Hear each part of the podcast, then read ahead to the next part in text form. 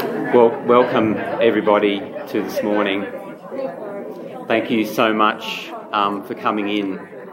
Really appreciate you attending this morning, and it's great to have a face to face meeting, even though um, we're still riding through the waves of COVID. So, really appreciate you coming in. Coming in. I'd like to commence with acknowledgement of country in Ngunnawal language. Darununa, Darunanawo, Yango Nalguri, Dunimanyan, Nalawari, Duawari, Ingada Dindi, Wangarali Jinyan. This is Ngunnawal country. Today we are gathering on Ngunnawal country. We always pay respect to elders, female and male. And we've got a beautiful image of um, Cooleman Ridge Nature Reserve, which is part of Canberra Nature Park there. A couple of COVID um, 19 um, house rules, which you probably know off by heart. Please remember to be COVID safe while you're here. Keep wearing your mask while you're inside. In this venue, of course, if you need to eat or drink, you don't need to be wearing your mask. Please practice social distancing where you can, and, and of course, hand washing and hand sanitizer is available if you need it. If you're feeling unwell, become feeling unwell, please please leave and, and get tested. Um, you'll find bathrooms out there, uh, uh, just out the side of the hall and around the corridor and downstairs. Um, if there is an emergency, our team here will guide you to the to the meeting point, which is literally down the stairs and to the right, to the back there. Um, please feel free to take calls or stretch your legs or answer emails, etc. What you need to do in the foyer. We appreciate your time; it's really oversubscribed at the moment, so please feel free to step outside as you need. Um, please note that uh, the audio from this forum will be recorded um, and the audio will be used as a podcast recording. And we'll be taking photos throughout the forum to share with our broader sector community using our usual communication channels. So if you don't want your photo taken, please let the team know that you, you, you prefer not to have your um, photo taken. The, the background for this is risk assessment and risk management. And we know that having the suite of governance um, documents that you need to enable your staff to do the best job they can and to uh, give you a sense of what the risks are and assess the risks is so important. And those policies and procedures and the communication with staff is really important. And as part of the National Quality Framework, risk assessment um, and managing risk is um, part of the, the DNA of it, whether it's to uh, whether it's about um, equipment or play or interactions with children.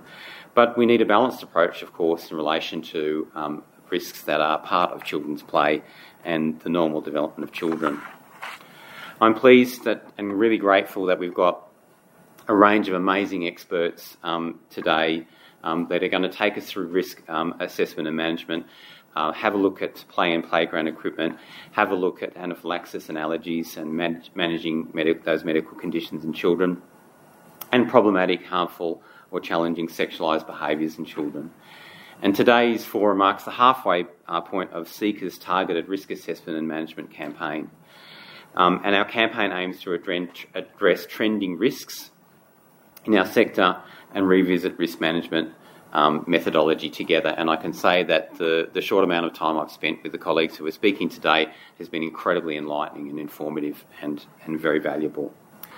And today we'll hear from um, from Rhonda, Pil- Rhonda, Pilgrim, who's the Director of Risk Management at the ACT Insurance Authority, um, Dr. Helen Little, Senior Lecturer in Early Childhood and Associate Course Director at Macquarie University, Sandra Vale, who's the National um, Allergy Strategy Manager, Cassandra Tinning, Social Worker and Allied Health Manager, um, Women, Youth and Children Community Health Programs, which includes the Child at Risk Health Unit, which we know as CARU.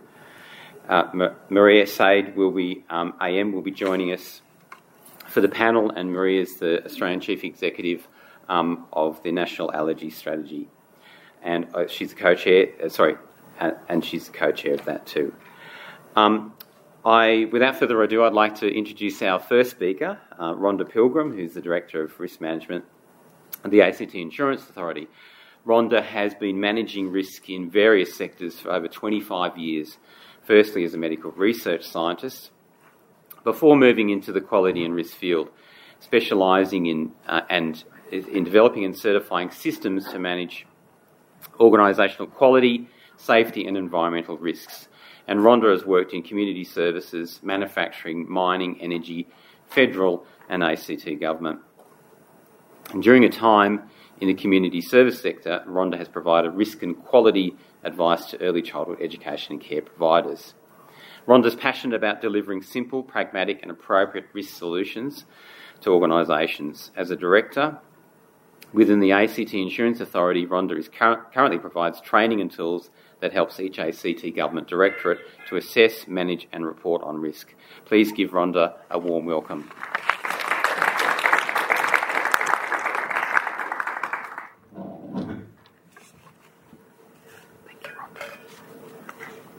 Thanks very much, Sean. So, today I'm going to start off with some broad information about risk management before.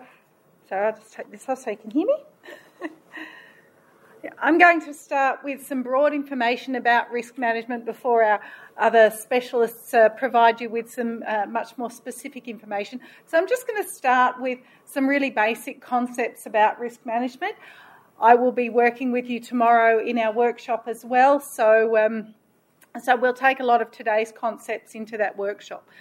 So there are a number of definitions that we can have for risk. Now, the risk standard, ISO 31000, says it's the effect of uncertainty on objectives, and we're going to look at that a little bit more later. So, what is our objective and what can stop us from meeting that objective. That's essentially what risk is. It's something that stops you from doing what you are trying to achieve.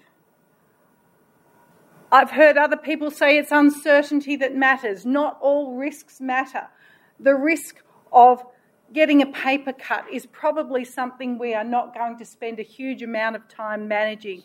The risk of someone um, losing a child out of a childcare centre is absolutely a risk we want to manage. So it's uncertainty that matters.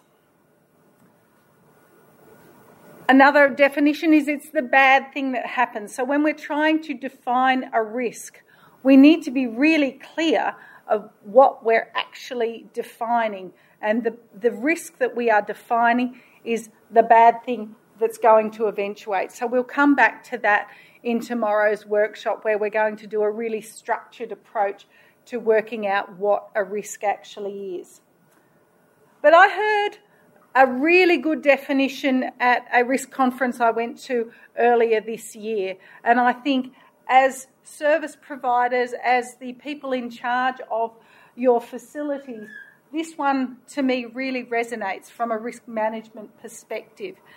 Anyone who makes decisions manages risk.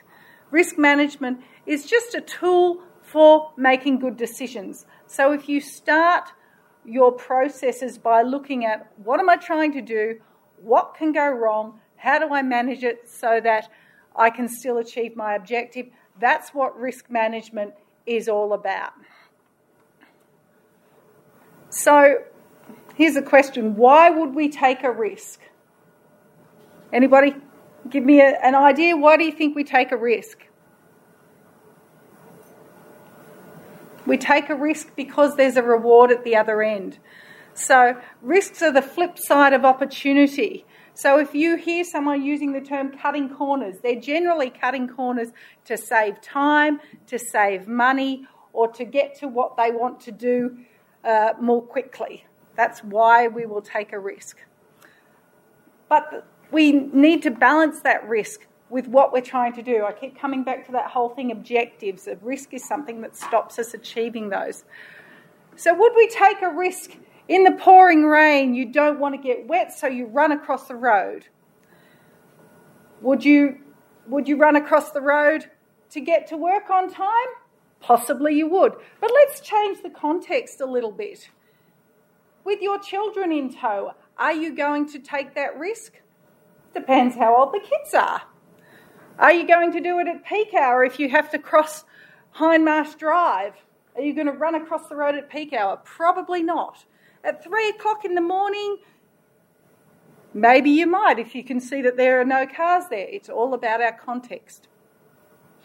Would we take that risk when we're 50 metres from a pedestrian crossing? and We know that there's a police car up the road and he could take us for jaywalking because we're doing the wrong thing. Or if you are a carer at a facility and you know that you've got kids watching through the gate and you choose to run across the road, you're not setting a good example. Would you take the risk at that point? So it's all about context. But we also need to look about at what our objectives are. Why are we wanting to get across the road? If we want to cross the road safely, we probably wouldn't run. But if we want to cross the road quickly, if that is our objective, we might. If we want to cross the road compliantly, we would walk across at the pedestrian crossing. And if we want to be setting a good example for our children, we are definitely not going to be crossing the road in the wrong spot. So, so that risk context and objectives, it really colours everything that we do. It colours every decision we make. So we all make risk decisions every day.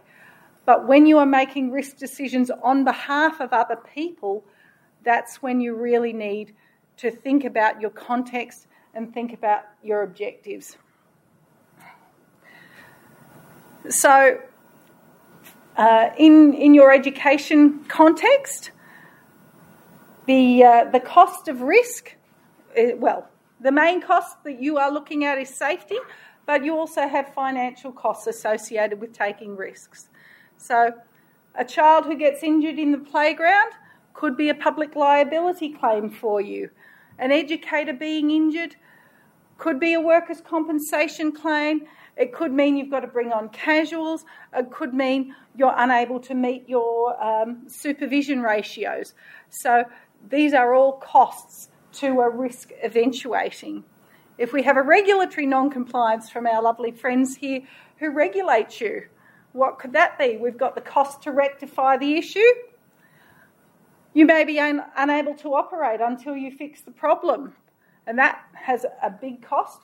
And then you've got possible reputational damage if you if you've got um, uh, parents who hear that you've had a regulatory non-compliance. Will they take the children out of the centre? Will they contact the Canberra Times? All of those are possible um, consequences to, to a, uh, a risk. What about a fridge breaking down? We've got the cost of the fridge repair. We can't provide food services. We've got to tell the parents, okay, well, for the next week till we can get the fridge repairer, can you all pre- please bring a packed lunch? Uh, we've got potential food poisoning. So, all of those are consequences to uh, a risk cost. Okay, has anyone heard the term um, risk appetite or risk tolerance. So, your organisation's risk appetite is about what you will accept as a risk. As I said before, you might say, oh, paper cut, yeah, well, you know, we're not going to stop using paper because someone might get a paper cut.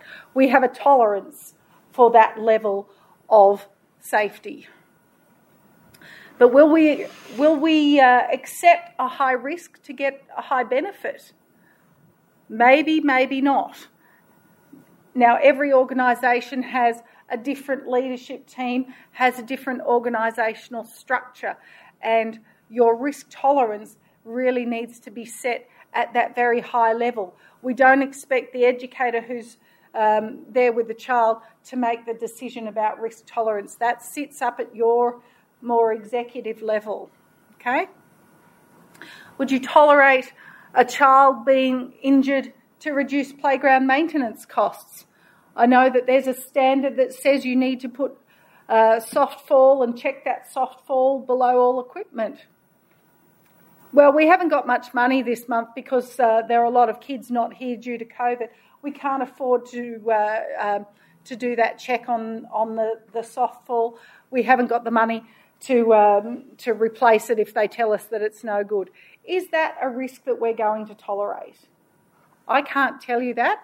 Hopefully, um, our panelists over here are, are, going to be able to give you some better advice on, on those playground sorts of things and what risks we can and cannot tolerate and how to make those decisions.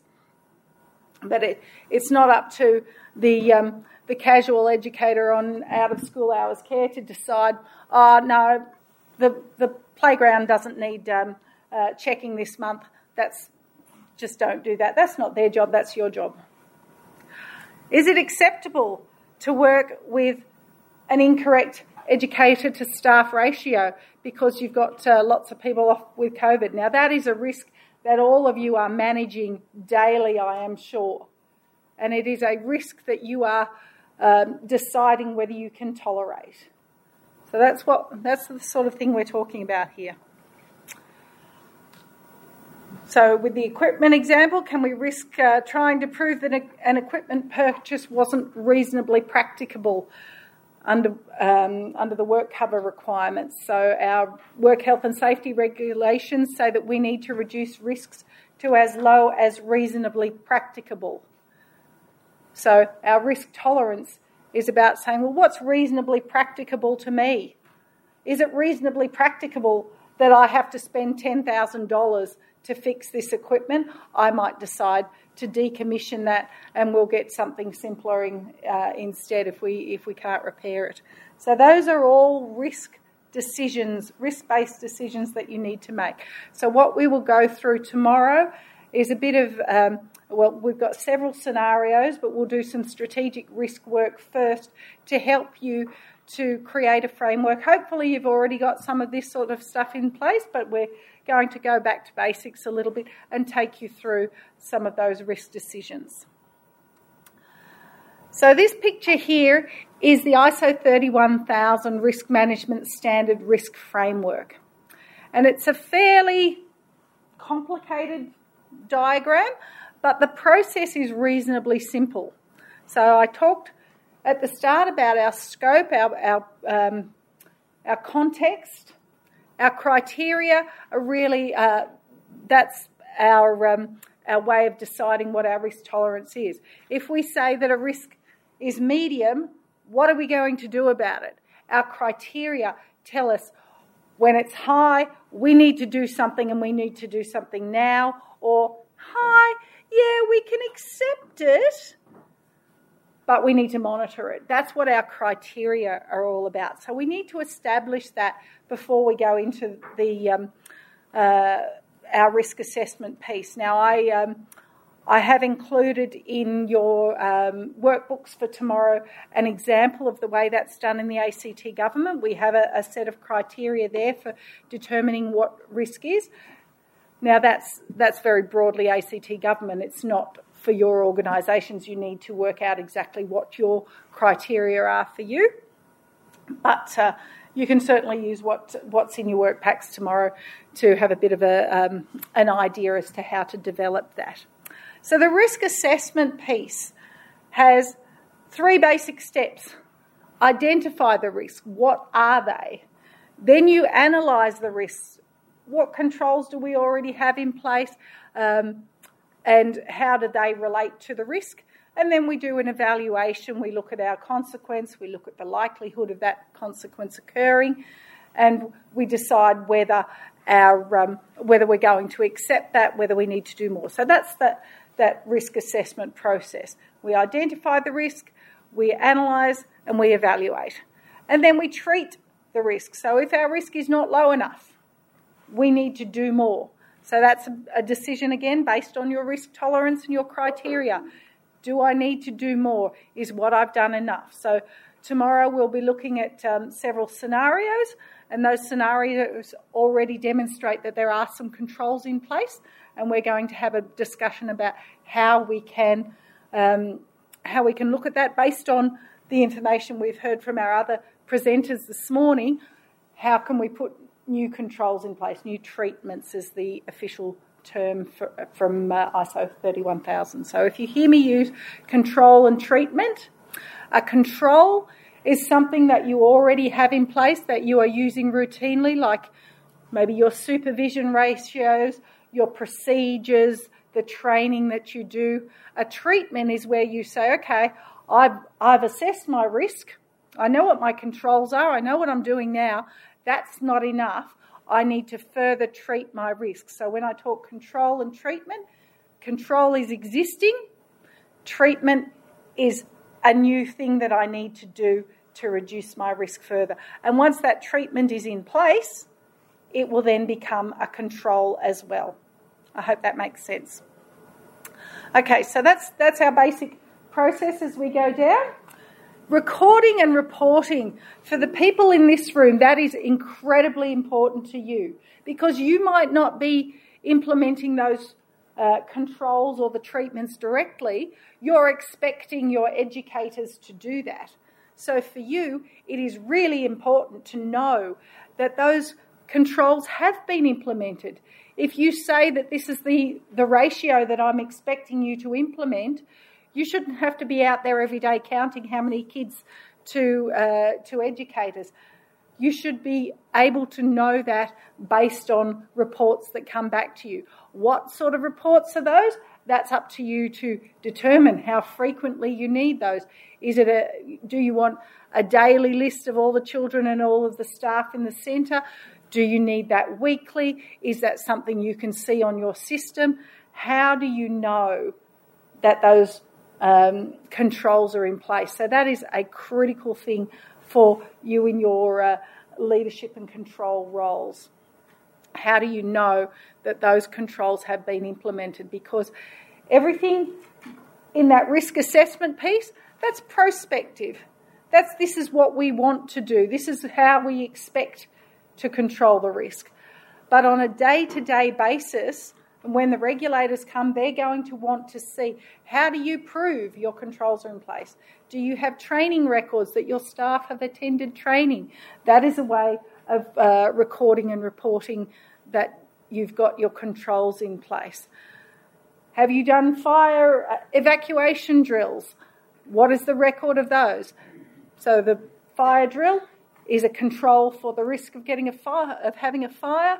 How do you prove that that control is effective? So think about that as we go through because that is the most important thing from my perspective for this group.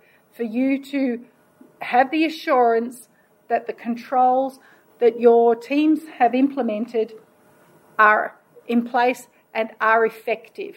Okay? So we've got two pieces on the sides of the diagram. Communication and consultation is really, really critically important, and that occurs through all of the stages. It's not enough for you in a senior role to say, okay, I've done the risk assessment, these are the controls, everybody knows that, great. I'm going to review it in six months' time and make sure it's all good again. We need to be consulting with our educators the whole way through because they're the ones who are implementing things. They're the ones who know day to day the risks. They're the ones who know whether things are eventuating, whether the controls that are in place are effective. You've given them training. Did it stick? Are they following it? Was the training no good? Or they're entrenched in their ways and, and they didn't believe the training? That consultation is critically important and it goes two ways. It's not just top down telling people We've identified a new risk. Here's the control. Everybody implement it. We need to be really sure that our educators have taken that message on board and are implementing the controls and are telling you whether that is sufficient. So think about what your communication methods are, up and down, because that's really important in risk. Because the people who identify the risk are ne- not necessarily the people who are controlling it. So be really clear on that one. Now, the monitoring and review, that goes in with the recording and reporting. So I'll talk a bit more about monitoring uh, a little later on. But monitoring goes along, as I said, with the recording. How do we monitor um, our risks? How do we know whether they're eventuating? So we will do a, uh, a task as part of our workshop tomorrow to actually look at what monitoring looks like, what reporting looks like, and what you have in place, what you'd like to have in place. Okay, so I've talked broadly about the risk process. Now, the list here, um, these are categories for the ACT government um, that identify different types of risks that you may be uh, faced with. Now, day to day, in a childcare setting, the main risk you are focused on is safety of the children. But in a leadership role, doesn't matter how safe the children are, if you do not maintain your assets, um, you, you can have significant regulatory issues, you can have flow on effects to safety issues, you can have significant costs. If you do not comply with the requirements uh, of your um, uh, or comply with your legislative requirements, you can be shut down. Um, people I've already talked about, and, that, and, and the people category includes your educators, your students, your um, uh, your parents coming into the centre. So people safety is quite, or, you know, people is a, a broad topic. It also includes, um, from an HR perspective, uh, losing staff, bringing staff on, staff training. So the people side uh, is is quite a broad risk area.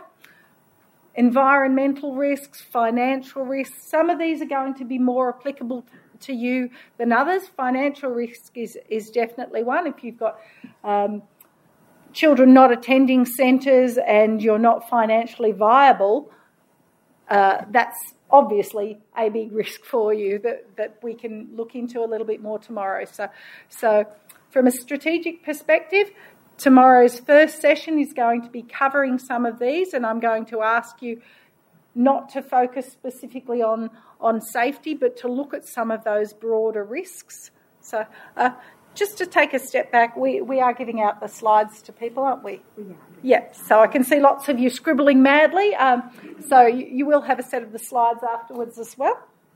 Um, your, your general business activities. So, so that's obviously what you do day to day in your centres. What are the, the risks associated with just delivering your service. So, we're going to do an exercise tomorrow about context and how that affects some of these, um, uh, these strategic risks. Climate change is probably not something that you're going to look at tomorrow. It's only just been added to the ACT um, uh, public service um, risk categories, but I put it in there just for completeness. So, this document is huge and scary, and I don't expect you to read any of it now. But this is essentially the criteria that I talked about uh, previously. So, across the top, going from insignificant to catastrophic, are the consequences of some of the key risks. And those key risks, I know you can't read it up there, are financial, people, compliance and regulation, reputation and image, and service delivery. So the ACT government has defined what it sees as really bad to insignificant for all of its main categories. Now, that may apply for you, so you will have a copy of this tomorrow. And as I said, you'll be getting the slides, so you can have a look at that and say, all right, well, how does that work for my centre? You'll focus much more on the people side of things, I'm sure, and there's some quite good definitions in there. But what this document also has is some uh, some other information around priority for action. Now I don't know how to press. Can I press the? Press the I don't know. the, the, the pointy button. I'm left-handed and I stuff these things up regularly, so please forgive me. I'll just, I'll just point. So um, down in this left corner, priority for action. So if we decide that something is an extreme risk, how fast do we need to fix it?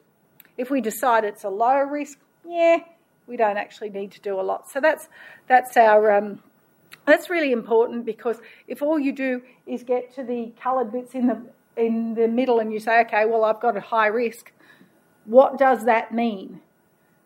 Just saying something is a high risk in a risk assessment doesn't say what the next step is. So that piece down the bottom, the priority for action, is important. On the right hand side, there's also a section that says risk control effectiveness, and that is telling you, um, that's giving you some definitions around what, what to look for as far as the adequacy of your control. So we'll go through that in a bit more detail tomorrow.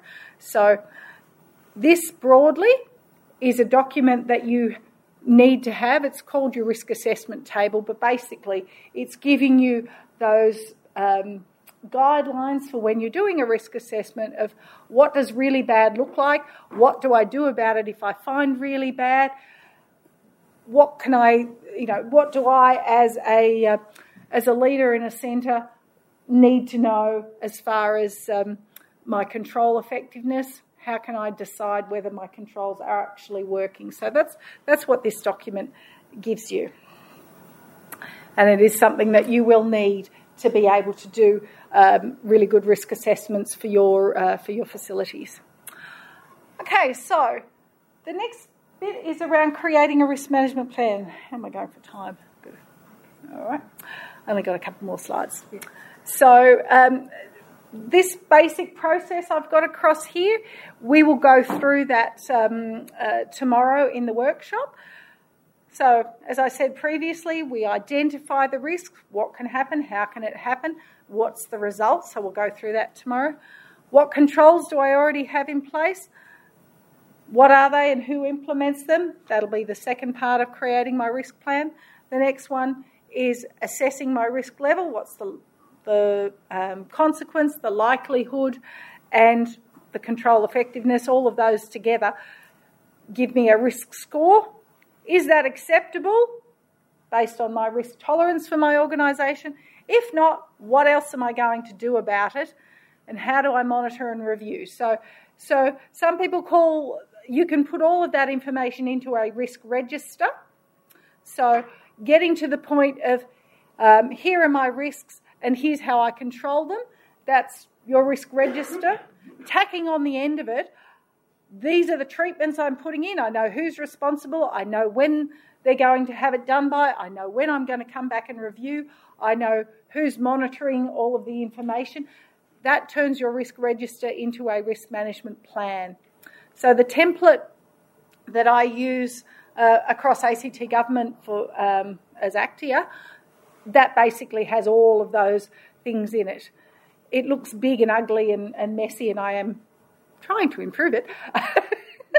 but the basic concept there is you all need to manage risks in your facilities. If you have a risk register that has all of those elements in it, that risk register is your risk management plan, and that's how you monitor your risks. So, this is the, the first part of the risk register, and we will develop something like that as a group uh, tomorrow. So, what's our risk? What's the source? What's the impact?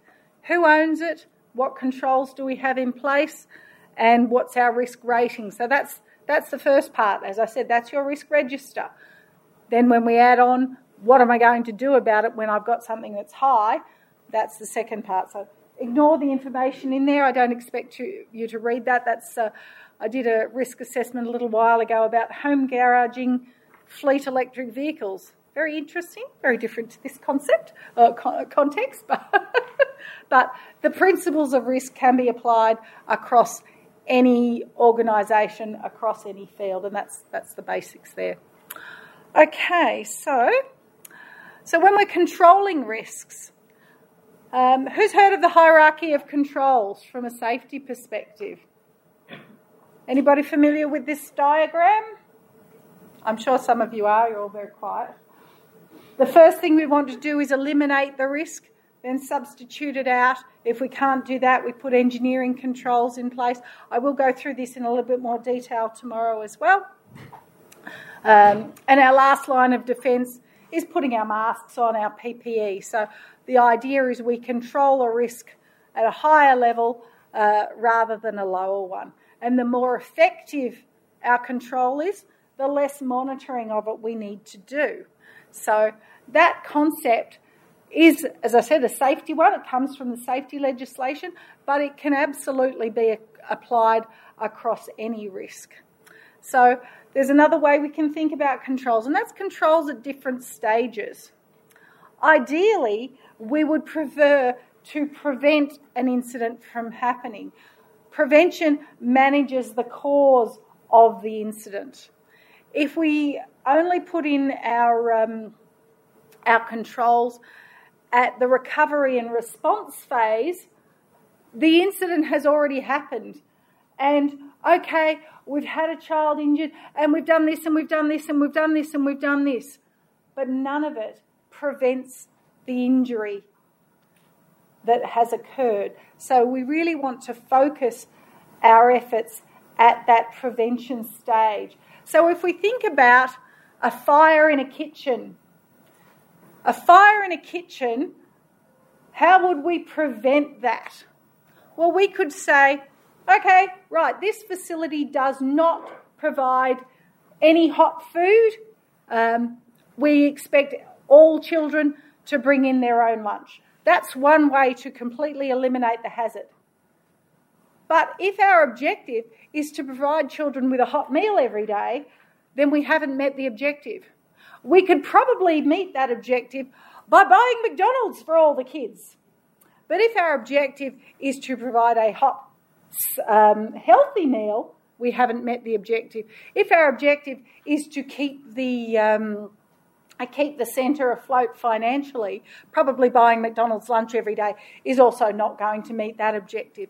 So we were substituting out the risk by by getting uh, getting things done um, at McDonald's. That hasn't met the objective, so we can't use that control.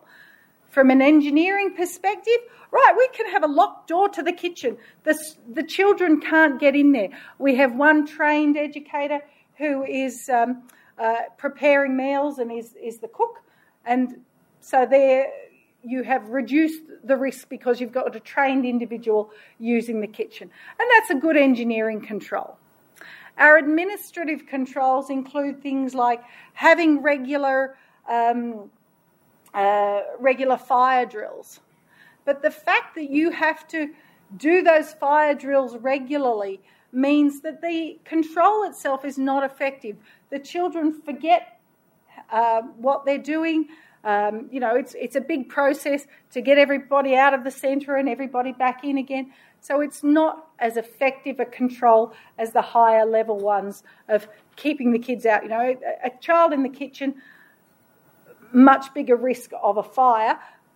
But uh, so so that engineering control is a better control than just teaching the kids how to leave the centre after the fire has happened. So, from that, you know, cause and effect uh, or prevention side of things, we can see the engineering, the substitution, the elimination. They're preventing us having a fire. The administrative control in place is managing the effect. Um, we've got this little green circle over here, detection. So if we think about a, uh, a smoke alarm, and anyone who saw the news um, on the weekend with the children, uh, the child who unfortunately um, didn't escape a house fire in Sydney, the message out of that was working smoke alarms. That is a detective control because that is detecting whether a fire occurs. So that's sort of in between our prevention and our, our response side of things. So, so when we're thinking about the controls we have in place, think about the controls that eliminate the hazard, that substitute something that's less dangerous for it. So we're trying for every risk that we do to eliminate the cause rather than addressing um, the effect. Okay, so just to uh, finish up, I have been talking a little bit about tomorrow's workshop. So, as I said, the first part will be looking at some strategic risks. And then after morning tea, we're going to uh, work with several scenarios that um, that we've got to, to, that will match up with the other speakers' work today. Um, so I believe you'll be given those scenarios uh, before you leave today. I would really love it if you could read those scenarios as just a little bit of homework. They're only uh, uh, only short, and that way, when you come in tomorrow, you'll um, you'll understand w- what they are, what we're um, going to be doing, hopefully, and uh, we we won't have to spend half an hour reading those beforehand. So that's that's sort of um, uh, what we've got tomorrow, and then that's the end of mine. So, thank you.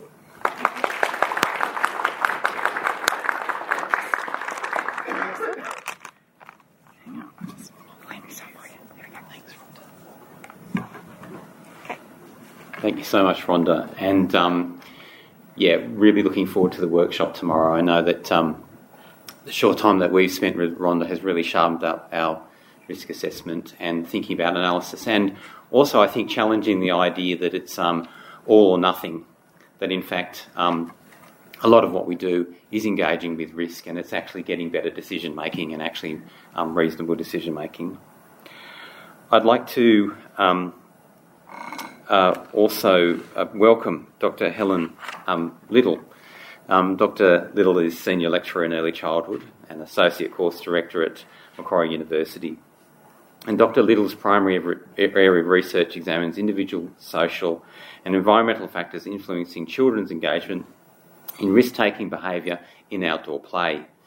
And her current focus relates to how physical features of the outdoor environment and teaching practices impact on children's experiences of risk taking in play.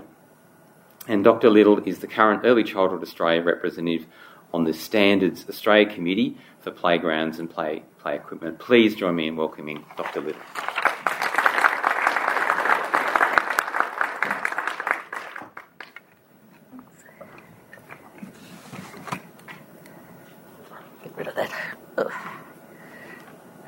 Thanks, Sean. Hi, everyone. Um, okay, so hopefully um, I'll be able to pick up on a few of the points that um, that Rhonda just made um, through this. Um, so I'm going to begin with. Just make sure I've got this the right way around. Yes, I do.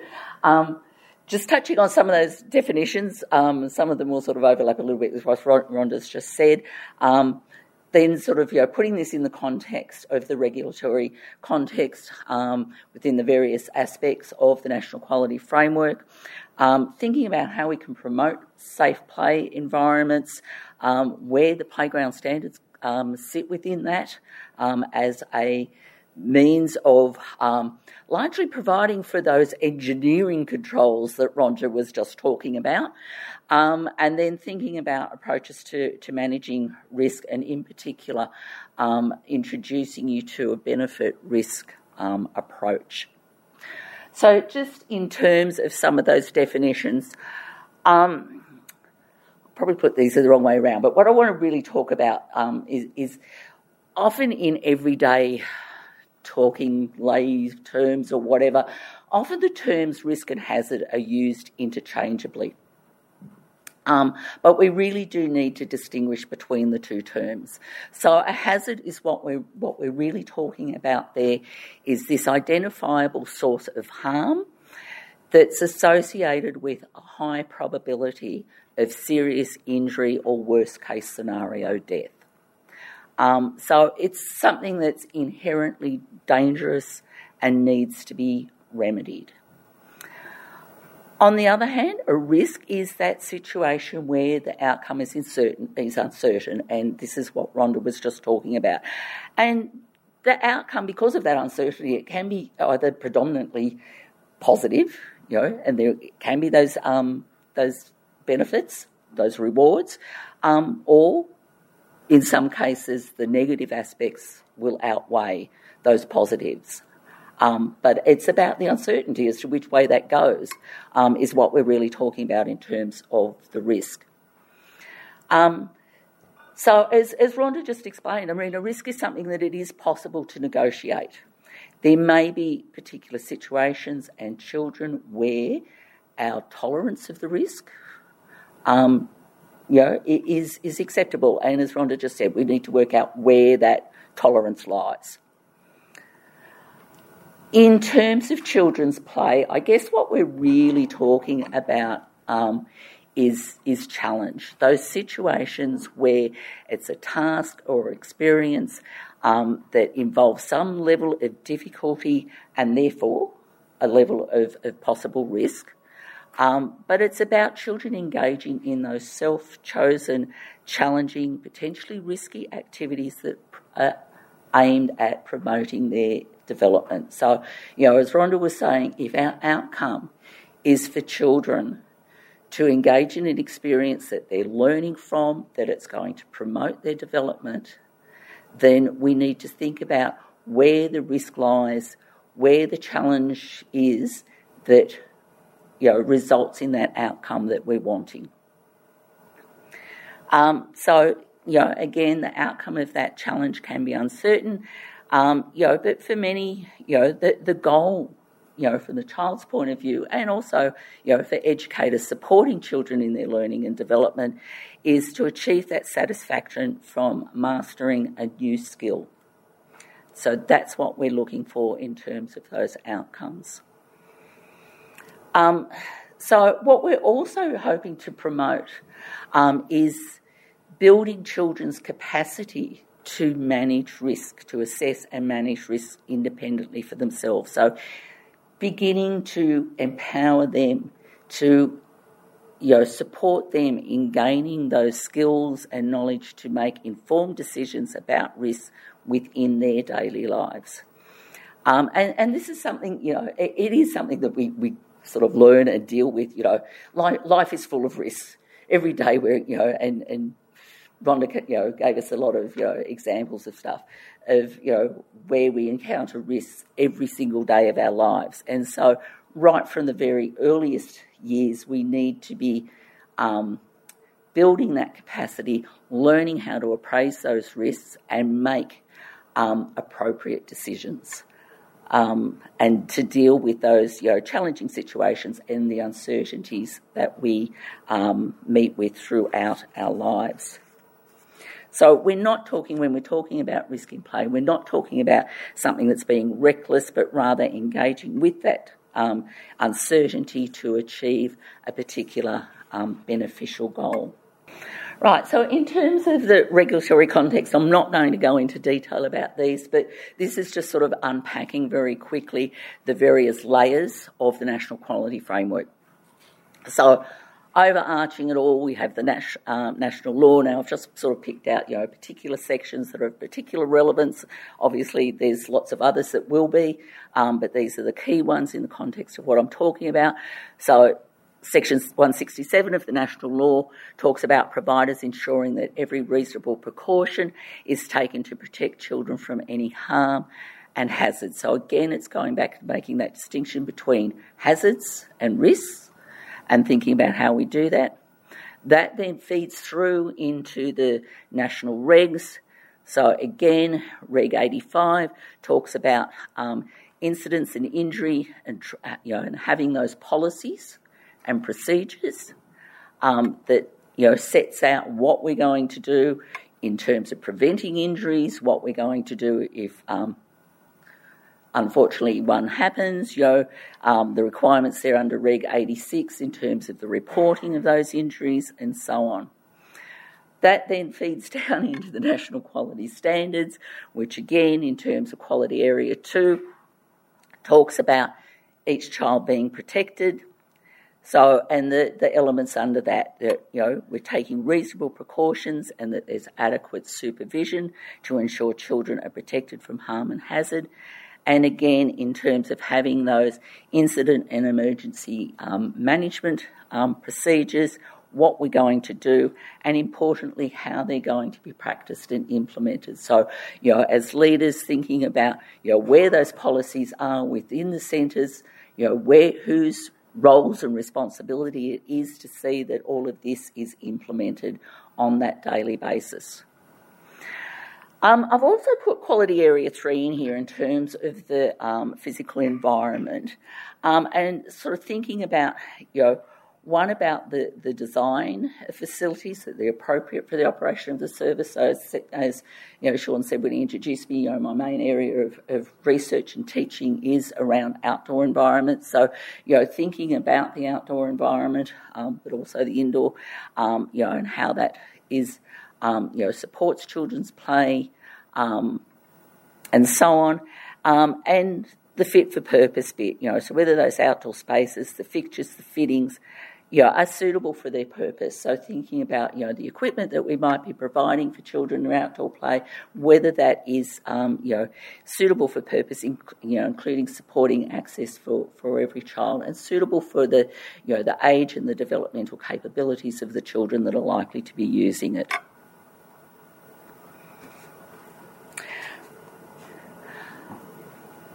So all of that sort of talks about, you know, the need for, you know, making sure that we've taken those precautions to ensure children's safety. But the national law doesn't require services to eliminate all risk and challenge from children's play or environment. So we know that having those opportunities for that challenging and therefore potentially risky play is important for children's learning and development. And we see this come through again in the NQS.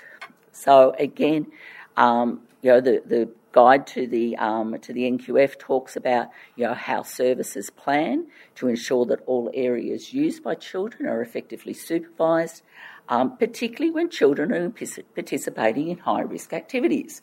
So it's not saying that they can't do it. We just need to think about how we're going to put those controls in place to manage them. Um, ensuring that children are alerted to safety issues and encouraged to develop the skills to assess and manage the risk to their own safety. So, again, how we're starting to support children in building and acquiring those risk assessment, risk appraisal skills for themselves so that they can, you know, are mindful of their own safety and the safety of other children um, ensuring that all equipment and materials used in the service meet the relevant safety standards. And I'll talk about that a little bit in terms of the playground standards. Um, terms of quality area three, what features of the physical environment encourage, and this is the, the definition of outdoor play from the EYLF, um, encourage those open ended interactions, spontaneity, risk taking. So again, we're seeing in the documents, in the learning, that risk taking is really acknowledged in these documents as something that is important for children's learning and development. But we need to think about how we're going to, to manage those risks, what risks we're going to tolerate, which ones we can't, and so on. Um, quality area five, the relationships, talks about the importance of the relationships um, between peers, but also with educators. That when we have those supportive relationships, that it enables children to develop the confidence in their ability to express themselves, to engage in new experiences, take those calculated risks. So to accept those challenges, to you know move out of their comfort zone, um, to engage in those experiences that will support their learning and development.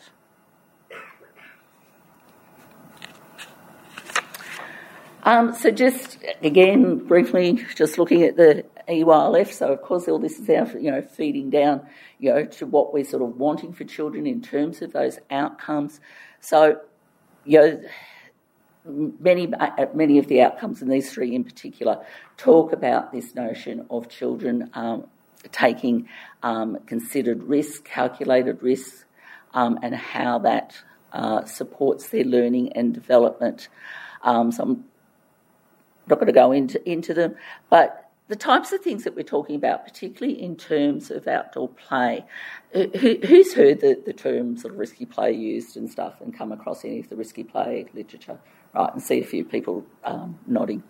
So there is now quite a considerable, considerable body of research that has looked at children's um, outdoor play and how they're drawn to these particular types of risky play experiences.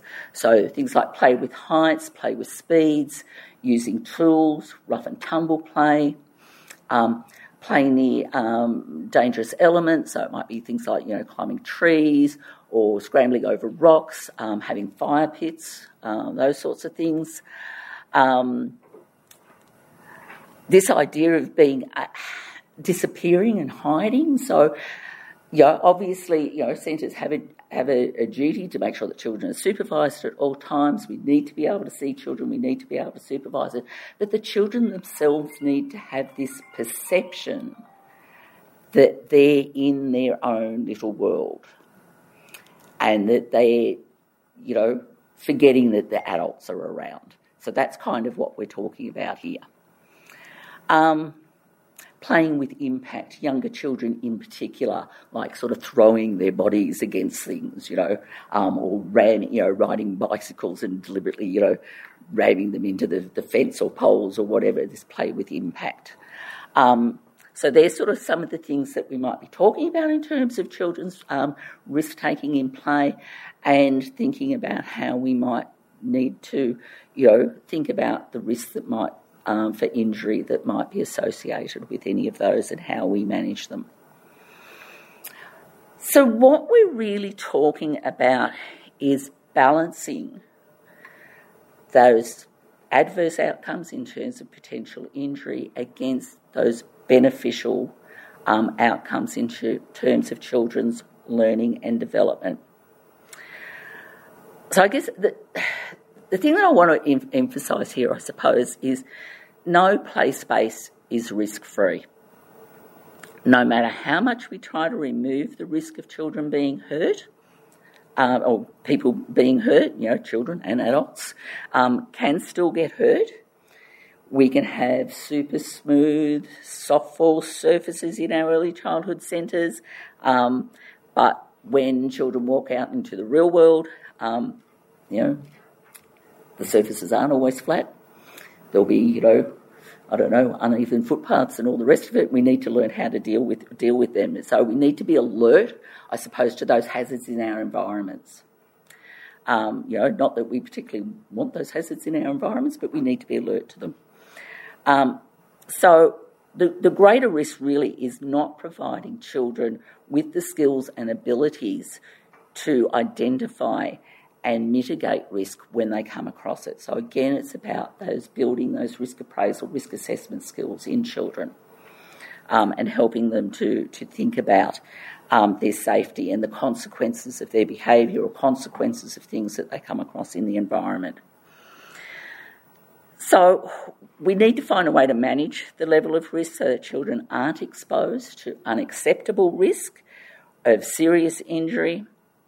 Um, but where they do have those opportunities to set themselves the challenges and take those calculated risks in their play. So, what this means, you know, potentially in terms of that tolerance of risk, that there may be, you know, an acceptance from t- that from time to time that there may be minor injuries. Um, you know, and, and these will will occur. I mean, you know, children set themselves challenges sometimes that they, you know, they might misjudge their abilities. And that's where a lot of the injuries do occur. It is through, you know, often it's through that misjudgment of what they're capable of. But that's where, you know, the role of the educators comes into play in terms of the supervision, in terms of the guidance and support that they, you know, provide for children to help them to sort of, you know, think about what they're doing. You know, do you really think that you can climb to that, you know, that height or whatever? You know, do you really think that you can manage that? What might you do need to do to help you manage that, and so on. Um, so thinking about that, you know, guidance and support that the educators, you know, providing to children in order to reduce that likelihood of you know of the minor injuries. But you know there may need to be an acceptance sometimes that you know we we can't um, you know necessarily eliminate all of them. So the um, the Royal Society for Prevention of Accidents in the U- UK talks about um, the areas where children play should be as safe as necessary, not as safe as possible. So we, we can't we can't eliminate everything. Um, so those environments that are as safe as necessary, what we're seeking to re- do is to remove the hazards that offer no play value, but actively promote risk and risk um, awareness and accept that you know accidents may be you know sometimes an intrinsic part of children's play and that risk taking is something that is part of the value of play and we saw that in the EYLF. So ultimately, a safe environment is one where safety is seen as safety from, uh, or is not seen, sorry, as safety from or possible harm, but offers safety to explore, experiment, try things out, and take risks. So it's how we sort of manage that so that we're, you know, eliminating those hazards um, you know, that are associated with the really serious outcomes that offer no play, play value and balancing the two. So, in terms of providing those safe play environments, you know, in general, playground injuries can be prevented or re- reduced in se- severity through careful planning, design, and maintenance of the environment and the play equipment, um, and of course, supervision of children. So, being alert to the hazards in the environment. So, things like, you know, whether there's hard surfaces under the equipment, you know, whether there's an inadequate falling space, lack of maintenance, um, areas where there's or equipment where there's you know, uh, the potential for children to have you know fingers, toes, arms, legs, you know head entrapped, um, which are the things that lead to serious injury. Um, you know sharp edges, um, things that where they can get tangled up in. Um, you know high platforms that they could fall from. Um, the in, inappropriate use or reckless use um, of equipment um, and play, um, trip hazards, um, overcrowded play areas, and equipment that might not be suitable for the age or ability of the children that are using it or have access to it. And that's, you know, particularly thinking about, you know, environments where, you know, um, the space might be used um, by children across a wide um, age range. So this is where the playground standards really come into things. Um, so the ones that we're talking about mainly are AS 4685, um, which relate to the um, equipment and surfacing. Um, there's also AS 4422, which specifically goes into more, um, more detail about the surfacing and the testing requirements and all of those sorts of things. Um, but AS uh, 4685 relates to the play equipment, so both fixed and mobile, uh, which is quite often the case in um, early childhood settings that they'll have mobile equipment uh, more so than fixed. Um, there are specific requirements in terms of supervised early childhood services um, that tend, and with that, there is a you know a, a lower fall height limits. Um, uh, and some variations to other some of the other provi- um, provisions um, than we might sort of see in sort of, you know, like public playgrounds. So there's a, a different set of requirements for supervised early childhood settings. Um, I just want to think about, um, talk about this sort of very briefly um, before I sort of look at the specific aspects. So this is the introduction to AS um, 4685. And as a committee, we talked really, um, we really wanted to focus on the importance of risk taking. So the standards aren't there. The standards are there to eliminate those hazards. They're those engineering controls that um, that Rhonda talked about in terms of eliminating those hazards that are associated with serious injury. They're not there about taking the challenge or the risk taking out of it completely. So it acknowledges that risk taking is an essential feature of, of play provision and that you know we should be offering children the chance to encounter acceptable risks um, as part of stimulating, challenging, and controlled learning environment. Um, the bit that I've put in red there, the principles of safety management are, are applicable to both um, both to workplaces in general as well as play provision. However, the balance between safety and benefits is likely to be different in the two environments.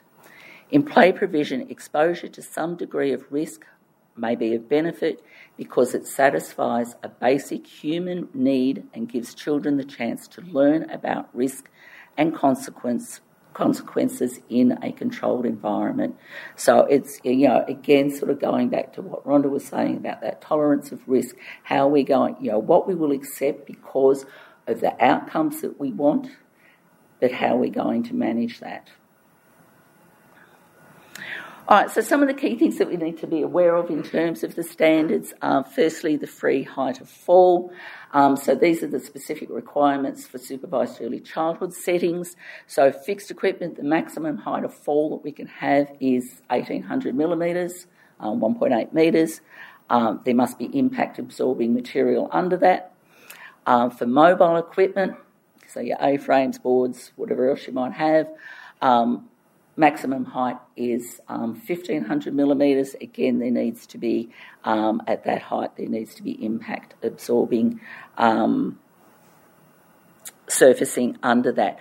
And the reason for those heights and for the need for impact um, attenuating surfacing under them is again about eliminating the hazards. That we know that one of the um, major causes of injury for young children is falling from heights. So, this is about the engineering controls that are eliminating those hazards um, and why it's important that we adhere to them. Um, just in terms of that, the, the standards um, also talk about the role of educators in all of this. Um, so the standards say educators shall apply a risk, and I'll argue later on a risk benefit um, approach to the setting up of movable play equipment suitable to the ages and developmental stages of the children using the equipment. So, again, it's sort of coming back to that role of the educators um, in terms of um, providing for those controls and the management. Um, the other thing to think about, apart from the height of the equipment, is the space around the equipment, so the impact area. So, the key one to think about here in terms of um, movable equipment in particular, um, which has that maximum free, free height of fall of 1.5 metres, that means needs an impact area of 1.5 metres in all directions around it. And the reason for that is that if the children, if a child does happen to fall, that they're not landing on another piece of equipment or something that can cause them harm when they when they fall or if they fall. Um, as it says down the bottom there, um, for fall heights less than 600 millimetres, where it's um, non-moving equipment, um, that impact area can be reduced. Um, so we can allow for things like stepping stones, balancing, you know, lower balancing sort of beams, whatever, uh, and those sorts of things. One of the things to, um, oh no, that's on the next slide. Um, so then there's the surfacing requirements, as I said. So this is AS 4422. Um, so for fall heights, anything above 600 millimetres, there needs to be an appropriate impact attenuating surface underneath it.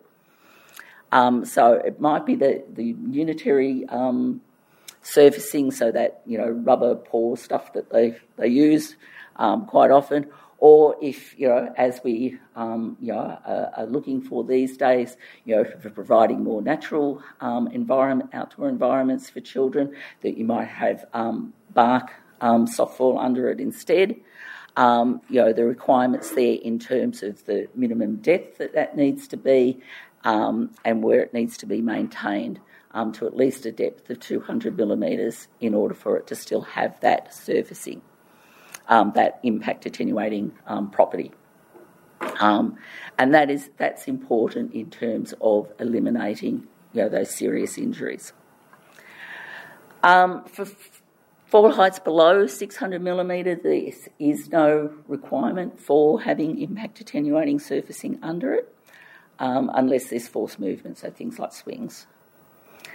One of the important things to note with this is that although um, in early childhood services that um, mobile equipment can be a maximum height of, um, of 1500 millimetres, or if you've got fixed equipment, it can be 1800 millimetres. You also need to think about that in terms of what your surfacing has been tested to. So when they come out and do the testing of the surfacing, if, say, for example, they tell you, no, your surfacing only tests to 200 millimetre, uh, 1200 millimetres, so 1.2 metres, that is your maximum height. You can no longer go to your 1.5 or your 1.8. That surfacing can only support heights to 1.2 or 1200 millimetres, so that's all you can go to. So that's an important thing to, to know um, when that testing is done. Um, one of the other things that I want to just touch on briefly um, is what the playground standards have to say in terms of nature play. So the Playground standards are mainly talking about, you know, the equipment, sort of, you know, built manufactured equipment, but more and more, you know, um, we are wanting to sort of uh, introduce natural elements into playgrounds um, and where we sort of sit with that. Um, so if we're having things like logs or boulders um, and so on, um, other landscape elements, sort of thinking about what we might need to think about in terms of them. So again, you know, when we have those sorts of elements in there, need to do a risk assessment to determine whether or not um, we might need to sort of think about some of those standards. So if we're using, you know, logs for children to balance on, climb on, um, boulders, things like that for children to climb on, um, you know, thinking about what hazards might be involved. Is there the, the potential there for children to fall from a height? You know, if we're going to allow children to climb trees and things like that, do we need to, although the standard, you know, the playground standards, as I said, relate to the equipment, but do we need to apply those standards to it? So do we need to say, okay, if we're going to allow the children to climb the, the trees here, or if we're going to, um, you know, have these logs that um, that they're going to be climbing on, do we need to have you know, appropriate um, impact attenuating surfacing under that and treat them the same as if it was a piece of equipment so that we have eliminated those um, hazards. Um, playground standards also talk about risk assessment. Um, won't go into this because I know that Rhonda's going to spend a lot of time about talking about that um, tomorrow. But I'm also going to want to introduce this notion of a risk benefit assessment, uh, which is this, you know, a means of sort of bringing together, looking at both those benefits um, that the children will gain from it in terms of their learning and development and what the risk might be and brings it together into a single judgment. Um, so again, this is talking about those uh, those risk benefit um, assessments. So this is um, again from AS uh, 4685, uh, um, you know, and talking about this uh, particularly want to draw your attention, I suppose, to the bit down the bottom there. It talks about operators of um, supervised early childhood settings, um, in particular, taking into account the role of supervisors in injury prevention, prevention um, and to minimise unnecessary and inappropriate restrictions on play in these services. So we don't want to be, you know, restricting, you know, we don't want to be taking those risks and challenges out of children's play. They are important for them. Um, so the importance, you know, of educators in terms of, you know, thinking about how they're going to balance those those risks um, against those, you know, positive outcomes. Um, so effective risk management, management um, you know, really sort of talks about um, you know, and this is from the guide to the to the NQF. Um, you know, consider the effectiveness of injury management processes, the risk identification, the conducting of a risk benefit analysis. Um, so we need to be thinking about how we're going to support um, children in risky play. Um, you know, how the environments are organised to ensure um, effective supervision, um, and how you know services are proactive and responsive and flexible in using professional judgment in terms of preventing um, injury. Um, you know, so you know, part of that is you know um, distinguishing between what might be acceptable or unacceptable in terms of risk. So that tolerance of risk, you know, and I'm not going to go into that because I know you're going to be doing you know a lot of work around this with Rhonda um, tomorrow. Um, so again, um, you know, thinking about um, you know which hazards we need to modify or remove depending on that risk assessment. Uh, which ones might be acceptable or desirable because they create those opportunities for children to gain access to those benefits. What ones might we actually want to create to enhance children's opportunities for potential benefits? It's an interesting one, so you can have a think about that. What has to be done about identified hazards, if anything? Um, you know, and can this hazard actually be reframed and managed as a challenge? So again, you know, thinking about you know those ways that you're going to sort of deal with sort of some of those risks um, in the environment. Um, so one step in that is, um, you know, this issue sort of, I suppose, traditional standard risk assessment, and Rhonda sort of you know touched on this a little bit, um, you know, in her presentation. Um, you know, standard risk uh, uh, assessments, you know, look at you know what's the likelihood of an injury, how serious is that injury likely to be. Um, you can come up with a risk score by you know um, multiplying the two together.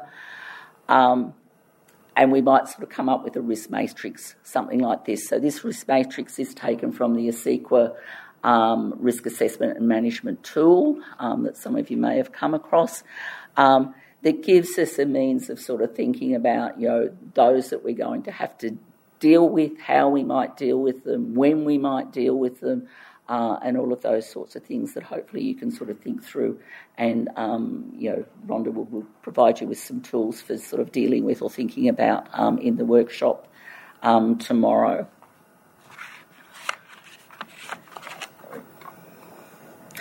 All right, so what I want to do now, I suppose, is to move away from your traditional sort of risk assessment and introduce this idea of a risk benefit approach.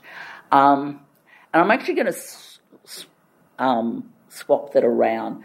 Um, so, the risk benefit approach um, initially was proposed um, by the Play Safety Forum in the UK, um, and they developed this management managing risk in play provision document, which you know, sets out all the background, for the importance of risk in play um, and how we might go about management and propose this risk benefit assessment process.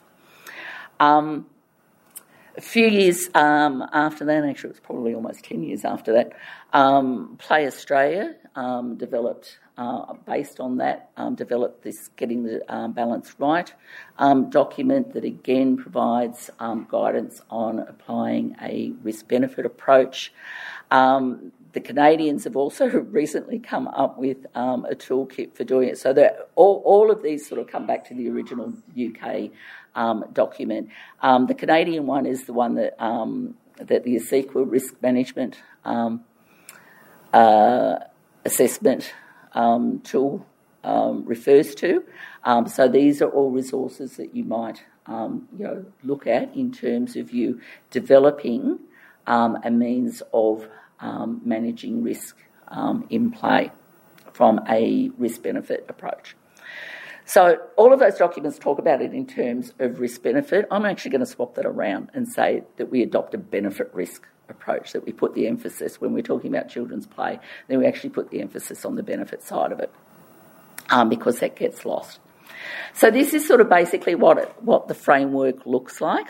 So, underpinning it all is the policy framework that really sort of sets out that underlying approaches, procedures that we might put in place that feeds into the benefit risk um, assessment.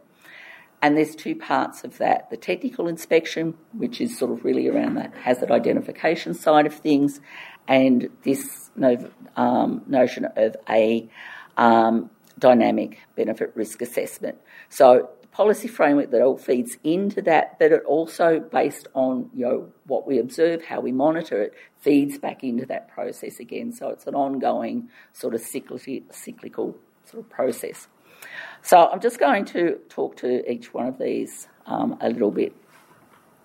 So the policy framework is really establishing those values and criteria for understanding. So what we might think about this is in terms of a play policy. So, what it would do would be to make very explicit the rationale for the positive duty that services have for offering children risk taking opportunities. And we've seen that in what we looked at, or what I showed you in terms of what the NQS says, what the EYLF says about the benefits of, of risk taking for children's learning and development. So we can establish the importance of providing this type of play for children. But the other side of it is also providing a context for how we're going to make judgments in particular circumstances. So the steps that are taken to eliminate hazards. So this might include things like, you know, what your, your schedule for routine inspection and maintenance of equipment is. Who has the roles and responsibilities for doing some of that stuff? Um, what steps are taken um, for, you know, to ensure that those reasonable precautions to avoid injury are taken? So supervision is obviously one of the key ones there but also things like discussions with the children about safety issues. Working with the children to develop rules, for want of a better word, if necessary, around the use of particular equipment or how they're going to play in particular areas or whatever. So, this is part of that process of empowering children to begin to take responsibility for their own safety and that of others. And it does need to reflect that balance approach of balancing those benefits, the play value, against the potential risk for injury. So that then sort of feeds into, you know, the aspects of the benefit risk assessment itself. So the first one, as I said, is the technical inspection, so this is the things like that routine checking of the equipment and the environment to identify and eliminate, reduce, modify, whatever um, controls might need be needed in terms of those hazards in the environment. Um, so, you know, looking at the wear and tear, the damage, cleanliness to identify whether there's potential hazards. So whether you know things have gotten, you know, there's something that can't be fixed or whatever, you need to remove that equipment or whether you need to sort of, you know, take it out of use for the moment until you get it fixed or whatever the case may be. Um, this is where, you know, your standard risk assessment of looking at that likelihood and severity of injury might come into it in terms of, you know, the relative risk and what you might need to do in terms of it um, you know, setting out that program of repairs and maintenance, um, supervision requirements. Um, so again, going back to when we looked at um, the bits from the NQS um, where it talked about, you know, um, adequate supervision, you know, particularly when children are engaged in high risk activities. So thinking about where that might sit in this.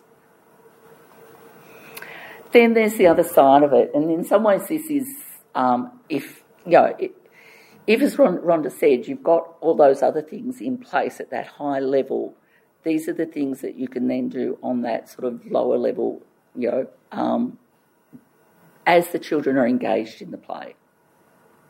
So this is the real time decision making. So using, you know, educators using their observations of the children and the children's play and thinking about whether or not there are potential inter- interventions by the, um, those that are supervising the children. And by intervention, I don't mean necessarily stopping the play. It could just be, you know, those words of guidance. You know, have you thought about what if we do this? You know, what if you do that? You know, those those open-ended questions to help children think about what they're doing and the consequences of, of what they might be doing and whether you know they need to sort of think about doing things differently. Um, by its nature, this can be complex and fluid, um, you know, depending on the context and the children involved. You know, the risk that we might accept for one child might be very different to what we might accept for another child, based on our understanding of that child and their abilities. So, all of this is really based on having that sound grasp of how children learn and grow through play, the in depth knowledge of individual children, their risk taking um, disposition.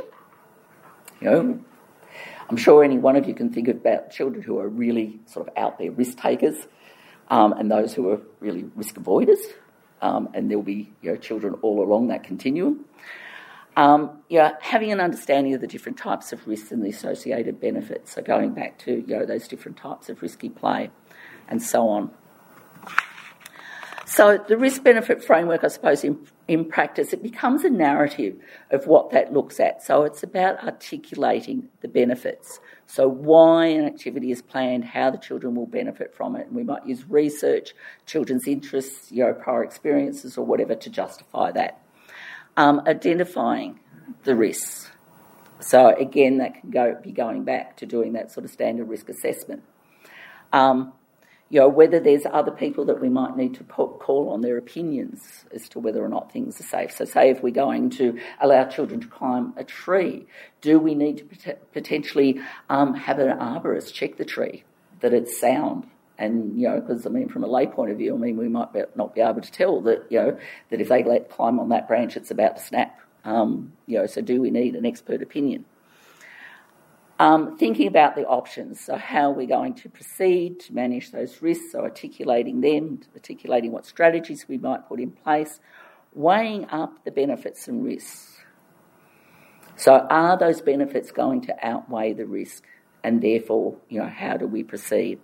Um, the action taken, and importantly, you know, how we're going to review this. All right, so this, just to, to very quickly finish up, um, just an example of what this might look like. Um, so this is from um, the um, Australian document, the Getting the Balance Right, one of their examples. So if we were going to have rocks or boulders as play elements, uh, what we might think about. So starting off at that, you know, policy sort of level, um, philosophy, you know, articulating why we would provide this experience in terms of what it's going to provide for children's learning and development. Thinking about what the benefits are in terms of, um, you know, their, their, their development. So, you know, un- unlike your standard play equipment where, you know, the spacing between rungs on a ladder or whatever are all very nice and even, even and it almost becomes auto, autopilot, you know, to climb them. When you've got something like, like boulders or a tree or whatever, you've got to stop and think about it. Um, how you're going to approach it. So the problem solving involved in that. Um, you know, allows children to develop more sophisticated balance skills um, that's not possible with manufactured equipment. Um, the risks, okay, so thinking about, you know, hazards, so whether children are going to collide with each other, they'll fall from the boulders, whether there might be, you know, um, entrapment points where they might get their foot stuck between different boulders and things like that. So thinking about those sorts of issues. Um, and then coming down to your risk benefit um, approach. So thinking about you know the selection and placement of the boulders to reduce those hazards. Um, you know, thinking about whether or not you need to have um, impact observing, uh, absorbing undersurfacing under them should a child fall, um, and those sorts of things. Um, so that's just one example. That's a very brief example. I mean, you you know potentially go into more detail than that, um, but hopefully that sort of just gives you a little bit of an overview of the process and what it might um, look like. Um, so thank you, and I'll just put some references there on the end if you want some to read more into it.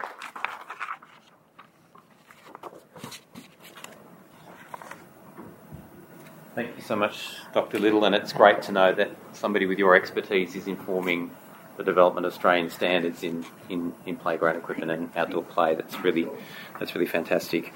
I'd like to now welcome our next guest speaker, Sandra Vale. Um, Sandra has a background in public health, nutrition, with experience in project implementation, resource development, and training. Prior to becoming the National Allergy Strategy Manager, Sandra was the Australa- Australasian Society of Clinical Immunology and Allergy, ASCIA Education Officer, involved in developing and implementing the National um, Allergy Strategy.